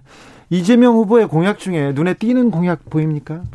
저는 이재명 후보가 생각 없이 던졌다가 주워 삼긴 그런 공약들이 많이 생각납니다. 음식점 총량제 같은 거예요. 네. 그러니까 기본적으로 이분이 이제 고민해봐야 될 거는 이분이 성남시장이나 경기도지사 할 때는 성남시 의회도 당연히 다수로 장악하고 있었고 민주당이 네. 경기도 의회도 절대 다수로 민주당이 장악하고 있었기 때문에 견제의 역할이 없는 그러니까 브레이크 없는 기관차처럼 달린 분이거든요. 네. 당장 지금 이제 대선이라는 큰 선거에 끼게 되고 국회의원들을 상대하다 보니까 현실에 많이 부딪히는 것 같아요. 네. 그러니까 저는 이재명 후보가 지금까지 뭐 성남시라는 굉장히 뭐 가용 예산이 많은 자치단체에서 정치하던 때나 아니면 절대 다수의 도의회를 가졌던 경기도 지사 시절과는 다른 어떤 소통 행보를 보여야 될 텐데 네. 그게 한계점일 것이다 이렇게 봅니다. 윤석열 후보가 오늘 북한 도발 선제 타격밖에 막을 수 없는 막을 수 있는 방법 없다 이렇게 얘기했는데 그 질문이 이제 미사일에 대한 것이었거든요. 네. 그러니까 이 선제 타격이라고 하는 거는 보통 preemptive strike라고 해가지고 무조건 저쪽이 우리 때릴 거라는 확신이 있을 때 때리는 겁니다. 그러니까 이거는 아주 단기간의 상황을 이야기하는 거거든요. 네. 그러니까 예를 들어 북한이 미사일에다가 연료를 주입하고 있다. 이건 발사 확률이 굉장히 높은 거 아니겠습니까? 그럼 그걸 먼저 때리는 것이 날아오기 전에 때리는 것이 방어 전략이다라고 하는 것은 실제 전술적으로 옳은 얘기입니다. 그렇지만은 여기서 약간 혼동되기 쉬운 단어로 예방 타격이라는 것이 있습니다. 예방 타격은 선제 타격이랑 좀 다르거든요. 네. 우리 후보는 예방 타격에 대한 것을 얘기한 게 아닙니다. 예방 타격은 이런 어떤 위협에 대해 가지고 어떤 실제적인 구체적인 행동이 없어도 우리가 예방적인 조치를 하기 위해서 예를 들어 영변 원자로 폭격이라든지 과거에 그런 것도 할 수 있다는 얘기인데 네. 우리 후보가 오늘 답변한 것을 제가 확인해 보니까 그 선제 타격, 그러니까 preemptive strike에 가까운 것이었기 때문에 네. 그것은 진짜 북한이 우리에게 쏠 것이 확실한 상황 속에서 대응을 이야기한 겁니다. 그렇죠. 연료 주입 단계에서 때리면 어, 연료 주입해서 다른 데로 때릴 수도 있잖아요. 근데 저 거기에 있어 가지고는요. 그겁니다. 연료를 주입하고 있다고 했을 때 그 대상이라고 하는 거는 일본 아니면 한국인데 예를 들어 2분의 1 확률이라고 한다면은 일본이라고 했을 때 그 리스크도 있겠지만은 어쨌든 발사 단계에서 요격하지 않으면은 날아가기 시작하면 우리가 맞을 확률이 2분의 1이거든요. 네. 그러니까 저는 특히 오늘 질문이 극초음속 미사일 같이 실질적으로 우리가 사드나 아니면 미사일 방어 시스템 막을 수 없는 무기에 대해 가지고는 쏘는 징후가 명확한 경우에 막아야 된다라는 어떤 대응의 원칙을 첨예한 것이다 이렇게 보고 있습니다. 알겠습니다. 윤석열 후보보다 이준석 대표가 더 눈에 띄인다 이런 반응은 많이 접하시죠? 그건 제 잘못은 아닙니다. 아, 알겠어요. 예. 잘못이라고 지금 한건 예. 아닙니다. 어, 그래서 어, 이준석 대표가 복귀한 후에 음. 당의 2030 청년들의 청심 좀 돌아오고 있습니까?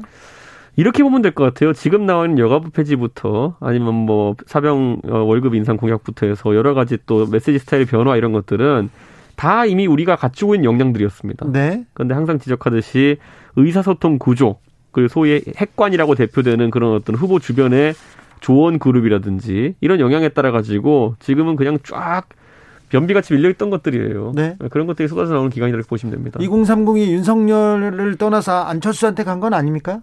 안철수 후보에 대한 어떤 지지가 저는 일시적인 것이라 보고 네. 원래 우리 후보에 대한 그 우리 후보 선출 직후에 네. 젊은 세대의 굉장히 높은 지지율을 다시 네. 회복해나가는 과정이다 이렇게 봅니다. 4522님이 대본 없어도 모든 정책 분야 속 시원하게 설명할 수 있는 미래의 대통령 이준석 대표님 얘기합니다. 저를 띄우지 마세요. 지금 대선 기간입니다. 아, 그래요? 예. 우리, 이준- 후보, 우리 후보 계세요. 따로 계세요. 그렇습니까? 네. 이준석이 대통령 되는 게 중요합니까? 윤석열이 대통령 되는 게 중요합니까? 제가 그거는 지난번에 그 SNL에서 네. 한 답한 적이 있는데 네. 당연히 둘 중에 하나 그럼 제가 되는 게 좋겠죠. 네. 근데 지금 상황에서 저는 나갈 수도 없고 어, 그렇기 때문에 무조건 우리 윤석열 후보가 당선돼야 됩니다. 아, 우리 윤석열 후보요? 예.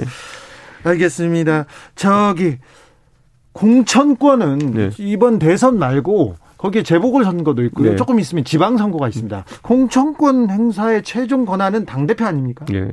그런데 지금 뭐 당협위원장을 권성동 의원이 그냥 협의 없이 일방적으로 임명했습니까? 그 상황에 대해서는 뭐 언론 보도가 조금씩 앞서 나간 부분도 있지만은 권성동 의원이 그 사무총장으로 있을 때 네. 어떤 저한테 이제 소통하는 과정에서 본인이 착오를 일으킨 부분이 있는 것 같습니다. 아. 그래가지고 예.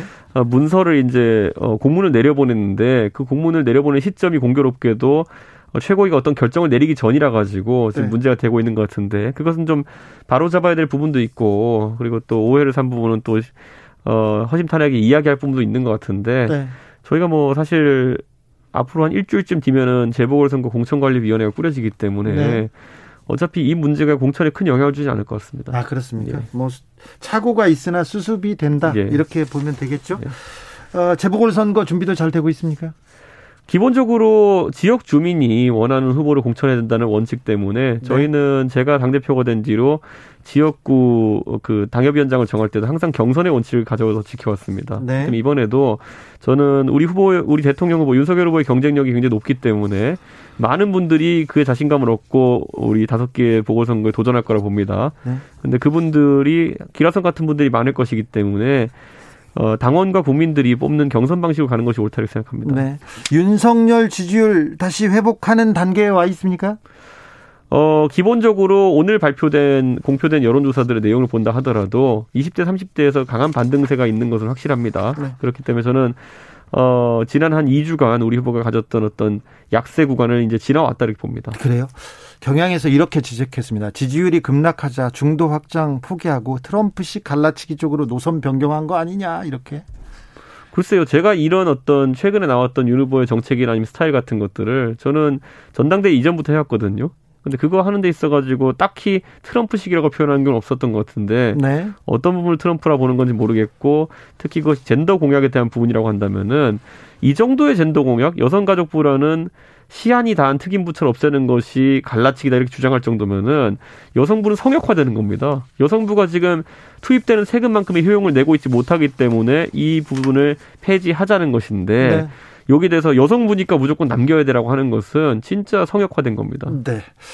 TV 토론 뭐 마다하지 않고 준비하고 있죠? 네, 다 준비하고 있습니다. 네, 실무 협의도 잘 하고 있습니까? TV 토론 부분은 사실 제가 한 3주 정도 지금 챙기지 못했습니다. 네. 그 전엔 좀 들여다보고 있다가. 네. 근데 우리 후보가 지난 경선에서도 저희가 16번의 TV 토론을 진행하면서 네. 우리 후보가 특별한 약점을 노출하기보다는 오히려 20년씩 정치를 한 다른 후보들에 비해서 크게 밀리지 않는 호각의 짓을 보였기 때문에 네. 저는 기대해볼 만하다 이런 생각합니다. 네. 이준석 대표님? 네. 윤석열 후보가 대통령감입니까?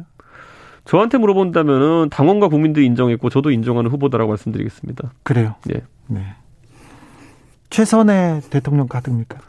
사람마다 생각은 다를 수 있겠지만은 저는 지금까지 그리고 국민들의 상당한 지지를 받고 있기 때문에 네. 저는 인정합니다.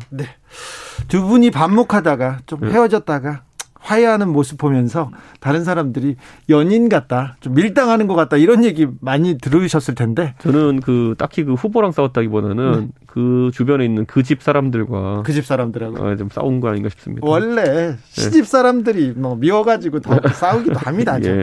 자 이준석에게 윤석열이란 이번에 당선시켜가지고 네. 꼭 정권 교체를 만들어내야 될 우리 선봉 장수입니다. 그렇습니까? 네. 네. 마지막으로 하실 말씀이 있습니까?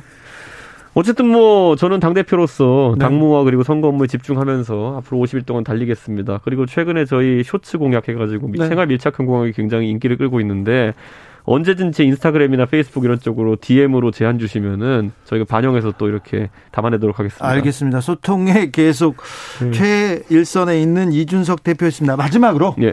이윤석열 후보한테 이것만 좀 해주세요. 그런 거 있으면 얘기해 주십시오. 어, 우리 후보가 지하철 인사하면서 자세를 낮춘 게 굉장히 이번 분위기 반전에 저는 시발점이었다 봅니다. 그렇기 때문에 앞으로도 특히 수도권에서 비강남권 그리고 정말 중산층 서민들의 출퇴근 어, 그런 역들을 많이 찾아다니면서 후보가 직접 국민들과 소통하는 시간이 많아졌으면 좋겠습니다. 네. 말은 좀 줄이고요. 예. 네, 알겠습니다. 지금까지 국민의힘 이준석 대표였습니다. 예, 감사합니다. 집중 새해 기념 그리고 청취율 조사 기간 겸 주진우 라이브에서 특별한 이벤트를 준비했습니다. 이름하여 전국민 소원지원금 프로젝트 슈필리즘 슈라 청취자이자 유권자인 여러분 정치인들에게 바라는 점을 보내주세요. 가장 멋진 소원을 보내주신 20분에게 5만원의 소원지원금을 전폭 지원해 드리도록 하겠습니다. 샵9730 짧은 문자 50원 긴 문자는 100원입니다. 당첨자 발표는 1월 21일 전국민 소원지원금 주필리즘 많이 참여해주세요.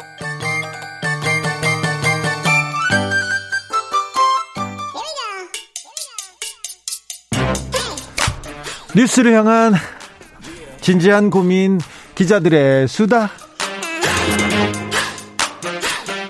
라이브 기자실을 찾은 오늘의 기자는 은지옥이요 시사인 김은지입니다 자 준비한 첫 번째 뉴스부터 가보겠습니다 네, 대장동 재판이 열렸습니다. 어제 첫 공판 시작됐습니다. 네, 그렇죠. 서울중앙지법 형사 22부 심리로 열린 재판이었는데요. 네. 김만배 전 머니투데이 부국장, 유동규 전 성남도시개발공사 기획본부장, 정민용 전 성남도시개발공사 전략사업실장, 남욱 변호사 그리고 정영학 회계사 이렇게 다섯 명이 재판을 받기 시작했습니다. 그런데 정영학 회계사만 혐의를 인정하고 잘못했어요 하고 나머지는 다 이거 억울해요. 무죄 주장한다면서요? 네, 특히 어제 김만배 전 부국장 쪽 주장이 언론 보도에 많이 나왔었는데요. 네. 배임 혐의를 지금 받고 있거든요. 네. 근데 해당 배임 혐의가 뭐냐면요. 검찰이 김만배 전 부국장 등 이들 다섯 명이 공모해서 대장동 사업 초기에 초과이익 환수 조항 삭제했다.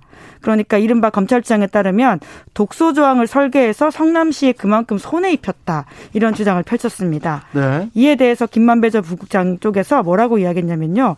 이것은 당시 이재명 성남시장의 안정적인 사업을 위해서 지시한 방침에 따른 것이고 민간 사업자의 이익은 고위험을 감수한 투자 결과지 배임 아니다 이렇게 맞섰습니다. 네.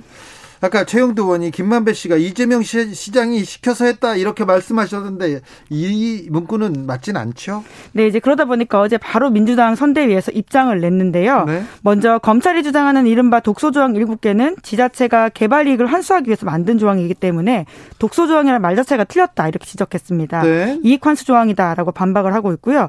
그리고 그 당시에 시장이었기 때문에 한 거지 사적 지시가 아니라 성남시의 공식 방침이라는 게 맞다라는 주장을 펼치고 있는데요. 신문에서는 대장동사 김만배 이재명 시장이 지시한 방침에 따른 것이다 이렇게만 쓰니까 굉장히 김만배 씨가 이 김만배 씨가 이재명 당시 시장의 지시를 받은 것처럼 그렇게 기사를 쓴 거잖아요. 네, 뭐 물론 이제 김만배 쪽이 그렇게 주장한 건 맞습니다. 하지만 이제 선, 민주당 선대위에서는 그것이 아하. 맥락상 정확하지 않다는 지적들을 하면서요. 네. 그러면서 그렇게 언론을 바로 보도할 경우에는 문제가 있다라고 하면서 언중이야 선관위에 제소하겠다 이런 방침도 밝혔습니다. 예. 그리고 또 국민의힘 쪽에서도 공세를 이어가고 있는데 이양수 국민의힘 선대본부 수석 대변인은 실행자 김만배가 설계자 이재명의 이름을 언급했다면서 특검 수사 요구한다라고 국민의힘에서는 대장동 사업 이 몸통이 이재명 시장이다 공격하기 시작했습니다. 공격을 다시 시작했습니다. 검찰이 50억 어, 클럽 관련해서 권순일 전 대법관 다시 소환했다면서요? 예, 두 번째인데요. 50억 클럽 의혹에 이름을 올린 인사입니다. 이 50억 클럽이 뭐냐면 여러 차례 말씀드린 바가 있는데요. 네. 화천대유로부터 50억을 받거나 받기로 약속했다라는 의혹을 사고 있는 정장, 정관계 인사들이거든요. 예. 지난 11월 달에 이미 한번 조사를 했고요. 또 했다라고 하는데 권순일 전 대법관은 2020년 9월 달에 대법관에서 퇴임을 했습니다. 네. 그런데 두 달 후에 변협에 변호사 등록을 하지도 않고 화천대유 고문으로 활동한 의혹을 받고 있거든요. 네, 변호사법 위반이죠? 네, 이제 그렇게 실제라면 그렇고요. 뿐만 아니라 박영수 전 특검 등 화려한 법조계 인문 인사들이 여기 고문에 이름을 올렸는데 이번에 또 새로운 사람이 보도에 나왔습니다. 또요? 누구요? 조훈현 전 새누리당 아 자유한국당 의원인데요. 네. 국민의힘 전신이라고 할 수 있죠. 바둑 기사 그분 말하는 거죠? 네, 유명한 바둑 스타이기도 네. 했었고요. 그리고 네. 이후에는 자유한국당에서 비례대표로 국회의원을 그렇죠. 지낸 바가 있습니다. 그런데 뭐 바둑 바둑 선수였는데 바둑 기사가 왜 여기 화천대유에 고문을 받았죠? 네, 그 브릿지가 된 사람이 원유철 전 새누리당 원내대표다 이렇게 한국일보가 보도하고 있는데요. 네. 그래서 지난해 5월 초에 화천대유와 2년 동안의 연봉 3천만 원 고문 계약 체결했다라고 하거든요. 네. 앞서서 원유철 전 대표도 화천대유와 1억 상당의 고문 계약을 받았다라는 사실이 드러난 바가 있습니다. 네. 그러니까 이렇게 의혹이 불거지자 바둑계 관련된 논의를 하던 중에 대장동 사건이 터지자 논의 자체가 흐지부지 됐다. 이렇게 조훈현 전 의원은 한국일보 통화에서 주장했다라고 합니다. 자, 대장동의 몸통인 누군지 그리고 이 수많은 50억 클럽 당사자들 원유철, 조훈현 어, 여기 또 국민의힘 전신 사람들이 또 나왔는데 그 다음에 또 권순일 뭐 어떤 역할을 했는지 이 부분도 조금 명확하게 좀 밝혀야 됩니다. 네, 검찰 수사가, 수사가 좀 네, 네. 부족했습니다. 그래서 네. 특검으로 갈 거면 빨리 넘어가야 됩니다. 아니, 하지만 50억 클럽과 관련해서 조은영과 원유철이 이름을 올린 건 아니고요. 이두 음. 사람은 이제 고문으로서 네, 알겠습니다. 네. 거죠. 자, 고문으로 대장동과 관련된 전 미 저 국민의힘 사람 한 명이 더 포함됐습니다. 조은현 기사였습니다. 김선호님께서 라디오 채널이 고장났어요. 주진우 라이브 잠시 듣다가요. 다른 방송 들으려고 주파수를 돌리려고 하는데 돌아가지 않습니다. 역시 주진우 라이브입니다. 그 라디오가 좋은 라디오네. 복 받을 겁니다. 그거. 네. 자, 다음 뉴스로 가볼까요? 네. 카자흐스탄에서 유혈 사태가 일어났습니다. 아, 그러게요. 지금은 조금 진정되는 단계인가요? 네, 그렇다고는 하는데요. 그럼에도 불구하고 많은 사람이 숨지거나 체포당해서 얼마나요? 네, 체포당한 사람은 6천 명 가깝다라고 하고요. 예. 숨진 사람도 160명이 넘는다라고 합니다. 아이고 이거 무슨 상황이 있는 거죠? 네, 그걸 좀 이해하려면 카자흐스탄 내전 상황 그러니까 정치적인 상황을 좀 알아야 되는 것들인데요. 자, 공부해 봅시다. 네, 카자흐스탄은 소련이 붕괴한 그 소위 소련이라고 하죠. 예. 1990년대부터 2019년까지 첫 대통령이 최장 기간을 지냈다라고 합니다. 나자르바예프 대통령 아닙니까? 네, 그렇죠. 그 30년 동안 대통령을 지내고요. 2019년에 내려왔지만 여전히 상황 정치하고 있다 이런 비판 받고 있거든요. 네. 국가안보회의 의장을 하면서 실권 놓지 않으려고 했다라고 하는 비판이 있는데요. 진짜 상황이네요. 네, 그렇죠. 그리고 이제 자신이 주도권 쥐고 가려고 하는 현직 대통령 사이의 파워 게임으로 이해되는 바가 큽니다. 네. 이번에 반정부 시위 배후에는 카자흐스탄 중앙정보기관인 소위 KGB라고 하죠. 여기 위원장과 부위원장이 사람이 또 연루돼 있다라는 보도가 있거든요. 네. 근데 이 두 사람 모두 전직 대통령의 최측근이었다라고 합니다. 예. 그러다 보니까 지금의 이 유혈 사태가 전현직 대통령들 사이의 파워 게임이 실제로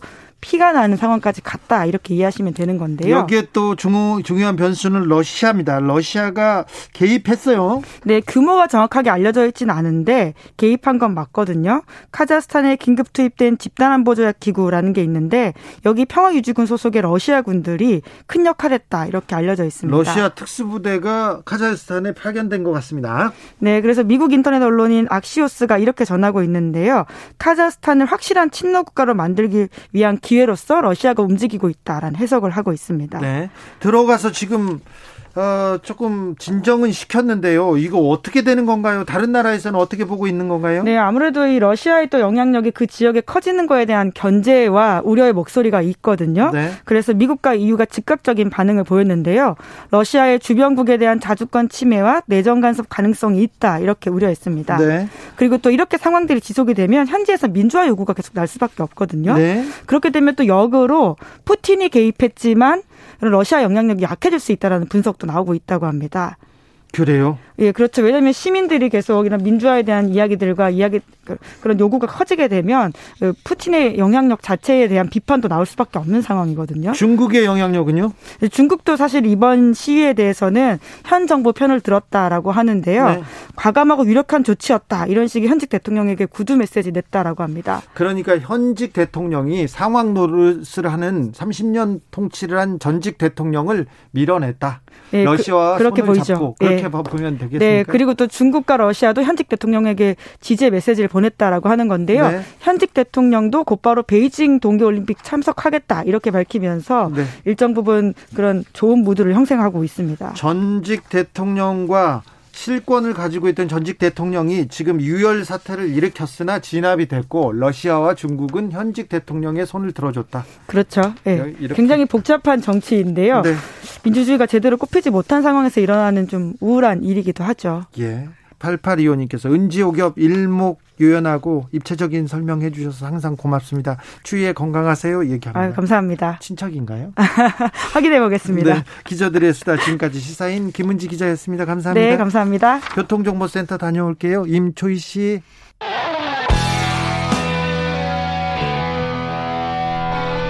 스치기만 해도 똑똑해진다.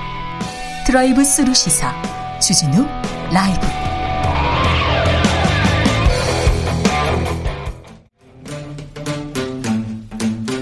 2030 청년이 보고 듣고 느끼는 대선 전쟁 그것이 궁금하다. MZ 세대에게 묻는다. 요즘 뭐하니? 2030 청년 정치인 어벤져스입니다. 청벤져스 한 자리에 모았습니다. 자, 소개부터 하겠습니다. 네, 안녕하세요. 더불어민주당 청년선대위 공동선대위원장 권지웅입니다. 권지웅 위원장 오셨습니다. 네, 안녕하십니까. 국민의힘 김용태 최고위원입니다. 김용태 최고 나왔습니다. 심상정 후보와 함께하는 청년정의당 선대위원장 강민진입니다. 강민진 위원장님입니다. 위원장, 뭐 최고위원, 위원 엄청 높아요. 저보다 훨씬 높습니다. 자, 자 이번에는 어, 어떤 얘기를 나눌까요? 청벤저스가 직접 주제를 뽑아왔습니다. 먼저 강민진 위원장한테 가보겠습니다. 네, 어, 전 여성가족부를 뽑아왔습니다. 아이고, 여성가족부 폐지 공약, 네, 뜨거웠죠? 네, 오늘 재밌는 뉴스가 하나 있었는데요. 네. 국민의힘 장예찬 청년본부장이 방송에서 네. 여가부를 폐지해야 한다 하시면서 싱글데디 문제가 심각하다라고 하면서 싱글데디 가정지원협회 회장을 언급을 했었거든요. 네. 그런데 이 싱글데디 협회 회장님이 당황을 했다는 겁니다. 네. 자, 나는 여가부 폐지에 찬성하지 않는다 이렇게 입장을 밝히셨고요. 네. 오히려 이분은 싱글데디 문제에 대해서 이때까지 들어줬던 것은 여가부밖에 없었다. 여가부는 가장 일자라는 부처다라고 이야기를 했. 했습니다. 네. 이런 뉴스에서 단적으로 알 수 있는 것은 지금 계속 여가부 폐지를 띄우고 있는 국민의힘이 이 여가부가 정말 어떤 부처인지 무슨 일을 하는지 이런 것과 상관없이 여가부를 낙인 찍고 이 여가부 폐지론을 활용해서 다분히 선거 전략적인 안티페미니즘 전선을 치고 있다는 거고요. 이 국민의힘에서 여가부 폐지를 이야기하는 이유는 딱 하나라고 생각합니다. 그렇게 하면 소위 이대 남 표를 얻을 수 있다고 생각하는 걸 텐데요. 어, 저는 이제 여가부가 모든 것을 잘했다고 생각하지 않습니다. 어, 민주당 지자체장 성폭력 사건에 대응 잘못했다 이런 지적에도 공감을 하고요. 하지만 그렇다고 해서 부처 자체가 없어지는 것이 맞느냐. 우리가 산재 사망 줄이지 못했다고 해서 노동부를 없애자거나 집값 폭등 막지 못했으니까 국토교통부를 없애자거나 이렇게 하면 제대로 된 대안이 나올 수가 없는 것이고 오히려 여가부의 역할을 강화하고 예산도 더 확대를 해야 된다고 생각합니다. 지금 여가부 예산이 정부 예산의 0.2% 수준인데요. 어, 우리 사회가 성평등 해지도록 만들 책임이 여가부에 있는데 그것을 충분히 달성하지 못했던 원인은 문재인 정부의 성평등 기조가 부족했던 점 그리고 여가부의 권한과 예산이 부족했던 것이 점이 원인이라고 생각하고 어, 우리 심상정 정부는 여가부 개편 그리고 강화를 통해서 정말 이 여가부가 우리 국민들의 삶에 실질적인 변화를 만들어 드릴 수 있도록 그렇게 하도록 하겠습니다. 여성가족부 폐지, 어, 이거 그 전에 얘기하던 얘기가 아니었고 입장이 바뀌었네. 윤석열 후보 이런 얘기도 했는데 이준석 대표가 방금 전에 이 일곱 자만 던져도 청년들은 다 이해하고 있는 다 아는 얘기다 이렇게 얘기하시더라고요. 네, 이게 굉장히 어려운 주제이지만 제 후보께서 이제 폐지를 말씀하셨고 제가 예. 여기 오기 전에 여가부 홈페이지에 들어가서 여가부가 도대체 무슨 일을 하는지를 확인했더니 네 가지 꼭지로 크게 나눌 수 있더라고요. 첫 번째가 여성 권익 증진, 두 번째가 청소년 육성 복지 보호, 세 번째가 다문화 지원, 네 번째가 여성 아동 청소년 폭력 피해 지원 이제 뭐 방안 마련이겠죠. 근데 과연 여가부가 최초에 처음 설립되면서 지금까지 봤을 때 여성 권익 증진이라든지 이런 측면에서 과연 어 실질적인 형, 성과가 있었는가에 대한 의문점이 들고요. 오히려 여성가족부가 남자를 잠재적인 성 범죄자로 이렇게 인식을 하면서 오히려 어, 좀 남성에 대한 불평등, 그러니까 남혐을 조장한 것 아닌가에 대한 문제도 있다고 보고요. 오래전부터 여성가족부의 어떤 존폐 문제는 꾸준히 제기되었던 문제였고, 아마 여기서 저희가 뭐 논쟁을 하자는 것은 아니고, 어, 뭐, 권민진 위원장이나, 어, 권지용 위원장이나 여가부가 일을 잘 못했다는 것은 아마 제가 알기로 인지는 하고 계실 겁니다. 찬성은 할 걸로 알고 계신데, 여가부가 뭐 성년지 예산 가지고도 뭐 아시다시피 가로수 정비 사업 같은 말도 안 되는 사업을 성인지 예산으로 넣고 이런 것들이 과거부터 꾸준히 문제가 지적되었음에도 불구하고 시정되지 않았다는 것은 저는 좀 뭔가 이번에는 특별한 조치가 필요한 것 아닌가 이렇게 생각합니다. 여가부가 일을 잘못했다, 남염을 조장한 건 아닌가 이렇게도 지적했다는데요. 저는 뭐 지금 일곱 글자로 지금 논점을 만들고 싶은 건 사실은 어, 그냥 다분히 적을 만들어서 같은 편을 확인시키는 나쁜 정치를 하고 있다고 생각됩니다. 말하신 대로 어떤 교육 과정에서 남성을 잠재적 가해자로 어, 취하는 경우가 있었다면 전 그거 고쳐야 된다고 생각해요. 그리고 그걸 서둘러 고치는 게 핵심이죠. 그리고 오고돈이는 박원순 성비위 관련해서도 이 문제를 풀게 하는 것은 아주 중요하다고 생각하고 되려 이 문제를 풀기 위해서는 여가부가 하고 있었던 역할이 더 커져야 되지 않나 이런 생각까지도 저는 들긴 해요. 근데 이렇게 이제 문제를 가지고 그 문제를 풀자고 하는 게 아니라 갑자기 어, 그냥 그 부처를 폐지하자라고 하고 있는 것이죠. 근데 저는 너무 거칠게 지금 이걸 다루고 있다고 생각합니다. 하다 하다 안 돼서 어떤 조직을 되게 크게 개편하자라고 저는 이야기한다고 하면 많은 사람들이 동의할 것 같고 어떻게 개편하자고 이야기가 나올 것 같은데 지금 너무 건너뛰어서 그냥 폐지하자 이렇게 하고 있어요. 생각해보면 작년 이제 이준석 대표가 대표가 되고 난 다음에 거의 정책 이야기를 한 바가 없는데 그나마 한 게 그때 통일부 뭐 의미 없다.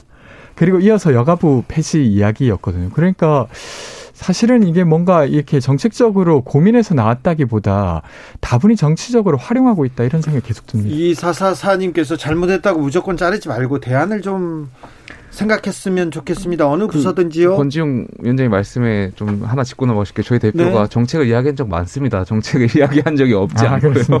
몰라, 못 들었던 것 같아요. 지금, 네. 지금 나오고 있는 저희 법인 차량, 법인 차량 번호판을 바꾸자, 색깔 바꾸자라든지 아니면 전기차 관련해서라든지 뭐 뭐 지금 장애인 이동권 관련해서라든지 계속해서 저희 대표가 꾸준히 목소리 냈던 거고 후보 네. 후보님하고도 이 여가부 폐지로는 국민님에서 지금 이야기하는 음. 방식이 사실 너무 무책임해요. 왜냐하면 지금 이 여가부의 사업으로 지원을 받고 있는 당사자들이 굉장히 두려워하고 있거든요. 예를 들면 미혼모 시설에 이제 거주하시는 분들이라든지 디지털 성폭력 피해 입으신 분들 그런 거 이제 삭제하는 지원을 다 여가부가 해오고 있었는데 갑자기 여가부 폐지를 한다고 하니까 그러면 내년 3월에 어, 아 올해 3월이죠. 올해 3월에 윤석열 후보가 당선이 되면 그럼 그런 지원들이 모조리 없어지는 것이냐 이런 그러니까 두려움이 있는데 이, 그러니까 여가부가 해왔던 사업들 저희가 다 안 하겠다는 것이 아니고 그거는 중복된 부처에 연결돼 가지고 하시겠다는 말씀이니까요. 뭐 지금 말씀하셨던 물론 어, 디지털 성범죄 관련 피해자 지원 같은 경우는 아마 예를 들면 그런 건 다른 부서에서 할 수 있게끔 추진하려고 하고 있습니다. 이제 민주당 권지웅 위원장의 키워드로 가보겠습니다. 네. 권지웅 위원장의 키워드는 네, 저는 멸공이라고 하는 걸 멸콩이라고 해야겠죠. 네. 제가 이, 이 소식을 듣고 깜짝 놀랐어요. 그러니까 이게 2022년에 네. 이 키워드가 대선 후보의 페이스북 아니면 인스타에 올라왔다는 것 자체가 너무 놀랐어요. 너무 옛날 이야기고. 네. 진짜 이걸로 또 그 게임이 될 거라고 생각했나라고 생각이 들 만큼이었습니다. 네. 그러니까 이게 사실은 지금 이 시점에 저희가 이제 어떤 다른 국가의 사상 때문에 우리의 어떤 안보가 위협당한다거나 이렇게 느끼는 국민이 얼마나 될까. 라는 생각이 일단 들고, 게다가 이, 이것 또한 되게 나쁜 정치의 모습이에요. 지금 여가부 폐지랑 이어서 사실은 어떤 사상을 되게 공격하면서 또 무언가를 결집시키는 방식으로 하고 있거든요. 근데 그걸 이제 대선 후보가 직접 너무 그 좀 어, 안타깝고 이렇게 과거로 또 회귀하고 싶으신 건가? 정말 이제 미래로 나아가야 될 게 정말로 많은데 그렇게 좀 나아갔으면 좋겠다 이런 생각이 들었습니다. 김용태 예, 제가 말씀드리면 이것은 이것의 본질은 저는 표현의 자유가 위축된 것이 아닌가 싶습니다. 물론 확고하게 짚고 넘어가야 될 것은 이거 저희 후보께서 어, 위트 있게 SNS에 올리신 거고 당의 본 어, 어떤 공식적인 입장은 아닌데요. 이걸 가지고 말씀하신 대로 너무 뭐 멸공이 과거의 시대착오적이다 이렇게 말씀하시고 어 신세계 그 부회장 관련해 가지고도 뭐 이렇게 많은 여론이 안 좋은 여론이 형성돼서 공격하고 민, 어, 민주당 정치인들께서 하시는 것은 저는 지양돼야 되지 않나 이거야말로 정말 표현의 자유를 위축하는 거 아닌가 싶고요. 오늘 예를 들면은 북한에서 미사일을 쐈습니다. 어, 청와대에서 미사일 쏜 거 가지고도 미상이냐 불상이냐 가지고 정확한 미사일이란 표현까지도 굉장히 오랜 시간이 걸렸고요. 도발이란 미, 북한의 도발임에도 불구하고 도발이라고 표현조차도 안 하고 있습니다. 이것조차 저는 다 맥을 연결하는 여, 다 있는 거 아닌가 싶고요. 표현의 음. 표현의 자유는 지금 뭐 그러니까 누구든지 할 수 있는 이게 지금 멸공이 표현의 자유라고 말하시는 게 전 진짜 어이가 없는데 왜냐하면 지금 멸공 얘기한다고 해서 아무도 잡아가지 않아요. 아니 그렇지 않은 게요. 저희 아니요, 그, 아니, 네, 제, 그, 네, 끝까지 들어보세요. 그, 근데 예전에 독재 정권 시절에서는 그 강민지 강민진 네, 위원장한테 네, 독재 정권 시절에서는 멸공이라는 이름으로 실제로 사람들을 잡아가고 죽이고 고문하고 했다고요. 그러니까 멸공이라는 언어는 표현의 자유를 탄압하던 언어지 멸공 이야기하는 것이 표현의 자유, 당연 표현의 자유죠. 지금 저희가 뭐 멸공 이야기했다고 윤석열 후보를 감옥에 넣자거나 이런 주장을 하는 게 아니지 않습니까? 근데 저는 이런 방식으로 과거에 이제 어떤 6070 그 독재 정권 향수를 가지고 있는 그런 old 보수 패러다임을 갖고 오면서 또 한편으론 지금 2030의 어떤 안티페미니즘 극우적인 이런 부분을 결합하려고 하는 것이 윤석열 후보의 전략인 것 같은데 이것이 정말 청년들의 삶을 낫게 만드는 방식인가 평범한 시민들의 삶을 위한 정치인가 매우 의문입니다. 국민의힘 예 저는 뭐 그 부분에 대해서 동의하지 않고요. 예를 들면 어제 어, 민주당의 정청래 의원께서도 뭐 철진한 빨갱이 논쟁이다 뭐 이러면서 SNS에 올리셨는데 사실 이것들이 저희 눈에서. 확인될 수 있는 것들이지 않습니까? 예를 들면 어, 충북동지회라는 간첩 활동이 몇년 전에도 작년에도 이제 검거가 돼가지고 간첩 혐의로 지금 기소되어 있고요. 그분들이 했던 게 무엇입니까? 남한 내 한국 내에 있는 종북 세력들과 결탁을 해서 이재명 후보를 지지를 돕겠다라고 하면서 북한에 어, 조선노동당의 어떤 전보도 보내고 했던 거 아닌가 그런 것들 다 드러난 사실들 아닙니까? 저는 현 지금 21세기 우리 사회에서 멸공이 뭐 가당치도 않다 이렇게 말씀하시는데 실제 그런 간첩 활동들은 있고 그래서 이러한 것들에 있어서 뭐 정진 부회장이 말했던 건 어떤 개인으로서 그냥 피력한 것이지 이걸 가지고 뭐 철진한 논쟁이다 이렇게 말씀하시는 건 좀 적절하지 않다고 생각되고요. 헌지웅 위원장 저는 만약에 이 부분이 진짜 그 간첩 문제를 풀기 위해서라면 더 문제라고 생각해요. 근데 윤석열 후보는 그렇게 해명하지 않고 이렇게 말했어요. 그냥 가까운 마트를 간 거다. 그리고 진짜 멸치 육수랑 콩국수 하려고 했다. 근데 또 그것도 거짓말이었죠. 그러니까 지금 김용태 최고가 해명하려고 하는 방식으로 전혀 후보는 말하고 있지 않아요. 그러면 그 보는 사람 입장에서는 당연히 이거는 어, 공산주의를 아주 공격하는 방식으로 후보가 자기 입장을 내고 있구나 이렇게 되고 저는 국민의힘이 좀 이렇게 기대를 얻었던 건 이준석 대표가 대표가 되면서 탄핵의 강도 건너고 그리고 미래로 나아가는 좋은 보수가 될 거라는 국민들의 기대였는데 이번에 이거 보면서는 그냥 탄핵가강 그러니까 제가 말... 언제적 과거로 돌아가는지. 제가 말씀드리는 게 이것이 당의 공식 입장이 아니고 정영진 부회장이나 아니면은 개별적으로 그냥 SN SNS에 올린 것인데 이거 가지고 뭐 물론 일각에서 저희 당 의원들도 무슨 의원들끼리 챌린지를 하자 뭐 이런 것은 네. 저는 적절치 않다고 보고요. 저는 말씀하신 대로 이거의 네. 본질은 표현의 자유의 위축이라고 네, 당 입장이 어떤지와 관계없이 방금 이제 말씀해 주신 그 간첩 문제 뭐 이런 것들을 통해서 유추해 보면은 국민의힘은 아직도 우리 지금 살고 있는 시대를 멸공의 시대라고 인식하고 있는 거 아닌가. 어, 지금 이런 생각이 들어요. 정말 윤석열 후보 당선되면 그러면 우리 대한민국은 다시 멸공의 시대로 돌아가는가. 북한의 미사일 쏘는 것도 미사일 도발이라고 제대로 표현하지도 못하는 정부의 시대인데요. 김용태 최고 청년들은요 실제로 멸공 챌린지 이거 위트 있다 이렇게 재밌다 이렇게 받아들입니까? 뭐 몇몇의 청년들에 따라서 다르겠지만 저는 뭐 거기에 대해서 당이 뭐 챌린지를 하는 거에 대해서는 적절치 않다고 생각하고 있습니다. 당의 당은 적절치 않다. 대선 후보도 이제 더 이상 나가는 거는 반대죠. 김영태 예, 최고위원. 개인의 입장에서만 하셔야지. 이것은 뭐 당의 대선 후보가 어떻게 개인의 입장이죠. 예를 들면 당 대표보다도 사실 당무 우선권을 가지고 있는 대선 후보가 직접 말한 걸 놓고 김영태 최고위원님 이거는 이게 어떻게 대선 후보도 잘못하면은 잘못했다 이렇게 세게 말해야 되는 거 아닌가요?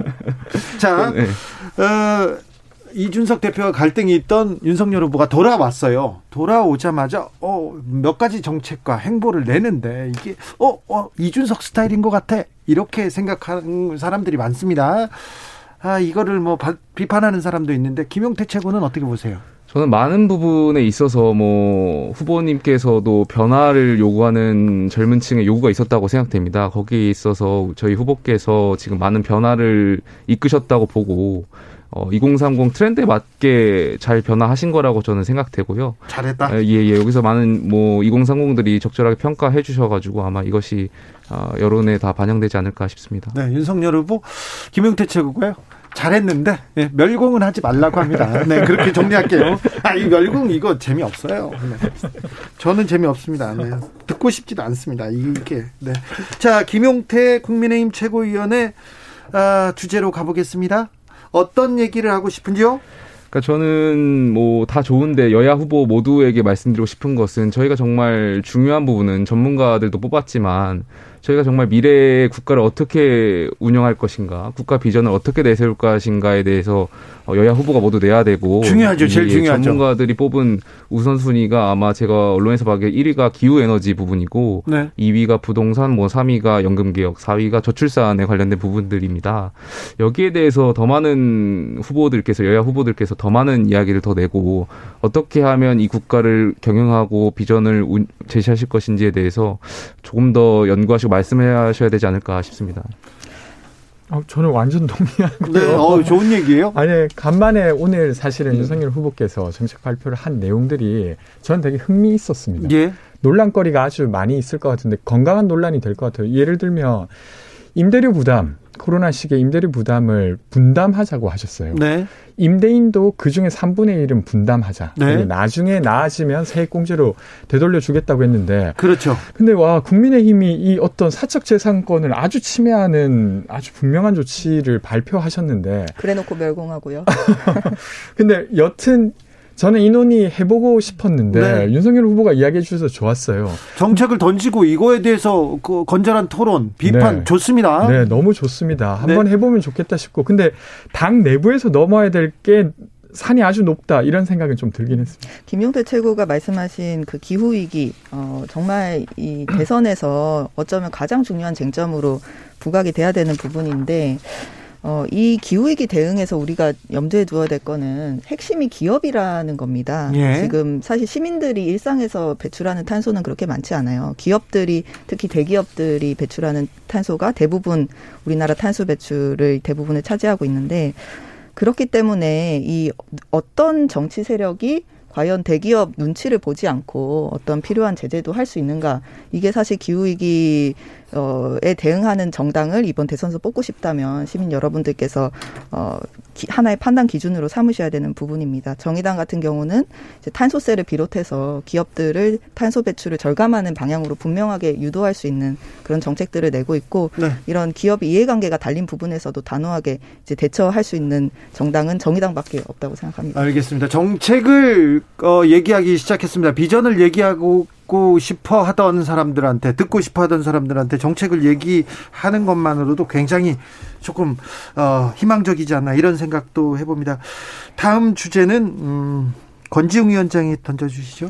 아, 네. 그 며칠 전에 고 이한열 열사의 모친이신 배현심 어머님께서 돌아가셨습니다. 네. 정말 많은 분들이 아, 안타깝 음을 표하고 애도를 표하셨는데, 근데 배현심 어머니 가 사실은 며칠 전까지 국회 앞에 있는 텐트 앞에서 주무시기도 하셨어요. 근데 아이고. 왜 그랬냐면 어, 민주유공자법을 통과시키기 위함이었어요. 근데 이제 여러 가지 논란이 있으면 조금만 요약해 드리면 그 민주화 과정에서 사망했거나 행방 불명됐거나 아니면 아주 심각한 장애를 입은 사람들을 좀 유공자로 인정하자. 그리고 그의 가족들을 좀 지원하자는 법인데 이것을 마지막 유지로 가지고 있었거든요. 그래서 되게 안타까운 일이지만 그 유지를 좀 받아 안았으면 좋겠고. 근데 사실 이 법이 논의된 지가 꽤 됐는데 국민의힘 등이 반대를 해서 전혀 논의를 더 못하고 있었어요. 뭐 운동권 지원법이다 이렇게 하는데 저는 이렇게 볼 문제 아니지 않나. 근데 약간 우려스러운 건 멸공 이야기를 하는 걸 보니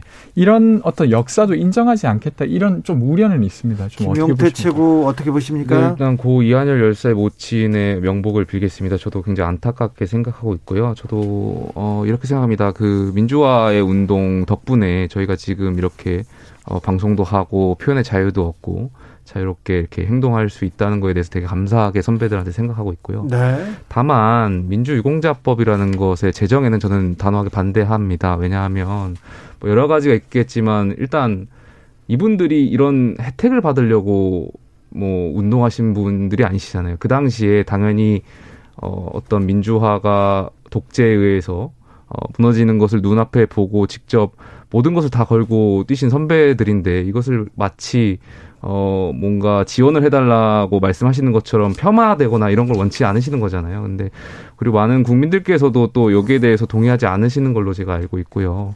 어, 이러한 부분에 있어서 지원이 좀 필요한 부분이 있다면 그것은 뭐 따로 적절한 조치를 취해야지 이것을 뭐 법으로 제정해가지고 어, 그분들 다 뭐 일괄적으로 돕고 이런 거에 대해서는 저는 동의하지는 않습니다. 네, 아, 저, 어. 네, 먼저 제 말씀드리면 어, 저는 약간 의외일 수도 있겠지만 이제 당론이 아니라 제 의견으로 말씀드리면 네, 괜찮습니다. 네, 민주유공자법에 전폭으로 찬성하지는 않습니다. 그 이유는 이제 민주화라는 것이 어, 우리는 어느 한 시대에 그 80년대에 어, 있었던 운동 거기서 이제 끝났 이루어졌던 것이라고 생각을 하지만 사실은 민주화라는 과정은 민주주의 국가라면 계속 끊임없이 이어지는 거거든요. 예를 들면 박근혜 탄핵 촛불을 들었던 우리 시민들도 민주화 유공자인 것이죠. 그렇다면 이제 그 국가 유공자 개념처럼 민주화를 위해서 싸운 시민들 모두를 유공자로 지정하는 것이 적절한가 이런 부분에 대해서 의문이 있고요. 어, 이 민주화를 위한 노력이라는 것은 어, 시민으로서의 권리와 의무다. 본질적으로는 이제 그렇게 어, 보는 것이 더 적절하지 않을까 싶습니다. 하지만 이제 고 이한열 열사의 경우와 마찬가지로 이 민주주의를 위해 싸우다가 부당하게 돌아가시거나 어, 이런 사망자분들에 대해서는 유공자로 지정하는 것이 사회적 합의가 가능하지 않을까 이렇게 생각합니다. 네, 그러니까 이게 사실은 당시에 그냥 그 집회에 참여했던 사람 모두를 지원하자는 게 전혀 아니에요. 정말 죽거나 아주 심각한 장애를 얻었거나 행방불명까지 될 만큼 그 과정에서 국가에 의해서건 어떤 세력에 의해서 심각한 상황을 겪은 사람들이거든요. 근데 이 사람을 국가가 어떻게 보느냐의 문제인 거예요. 정말로 돈을 얼마나 주냐의 문제가 아니라 그래서 그것을 그냥 단순히 보상이고 그 사람들이 그거 바라고 한 거 아니지 않냐라고 폄하하면서 어떻게 변심 어머니를 추도한다고 하고 이렇게 말하는 건 저는 좀, 좀 맞지 않다고 생각합니다. 갑자기 문득 제가 든 질문인데 이게 해외 사례는 좀 어떨까요? 뭐 홀로코스트나 이런 여러 가지 일들에 뭐 미국이나 의한... 유럽이나 뭐 이런 부분에도 이게 지금 민주당에서 발의한 이 유공자법 안들이 여러 가지가 있거든요. 네. 이제 그 중에서는 사망하신 분들만 인정하자 이런 법안도 있고요. 자. 그래서 이런 영역들은 잘 좀 섬세하게 논의가 필요할 것. 이영규님께서 일제 강점기 때 독립군들 뭔가 바라고 해서 보상해줬나 이렇게 물어보고요. 박승민님은 87년 민주화 운동 때 민주화 시에 참석 안 한 사람이 있는가요? 이렇게 물어봅니다. 6169님은 사망, 중증 장애를 가진 그런 유공자는 좀 해주세요. 이렇게 얘기를 하는데, 아무튼, 넘어, 넘어야 할 산이 갈 길이 좀 먼 것 같아요. 그렇죠? 네 네. 아, 배은심 여사가 가셨는데 또 민주화 유공자법이 있었군요. 이 문제는 어떻게 해결할 건지 국회에서 조금 고민을 이런 토론을 해야 되는데 참 청년들이 토론하니까 그래도 좀 될 것 같은데요, 저는. 응? 다른 사람들 말고 청년 대표들 가가지고 뭐 토론하고 막 해야 될 것 같아요. 오늘 집에 돌아가서 이 민주유공자법에 대해서 다시 한번 정리하고 좀 공부를 좋습니다. 저도 해외 사례 한번 찾아보겠습니다. 알겠습니다. 네. 요즘 뭐하니 권지웅, 김용태, 강민진 세 분 감사합니다. 감사합니다. 고맙습니다. 주진우 라이브 여기서 인사드리겠습니다. 저는 내일 오후 5시 5분에 돌아오겠습니다. 지금까지 주진우였습니다. 보이스피싱 피하는 법 주진우 라이브 아시죠?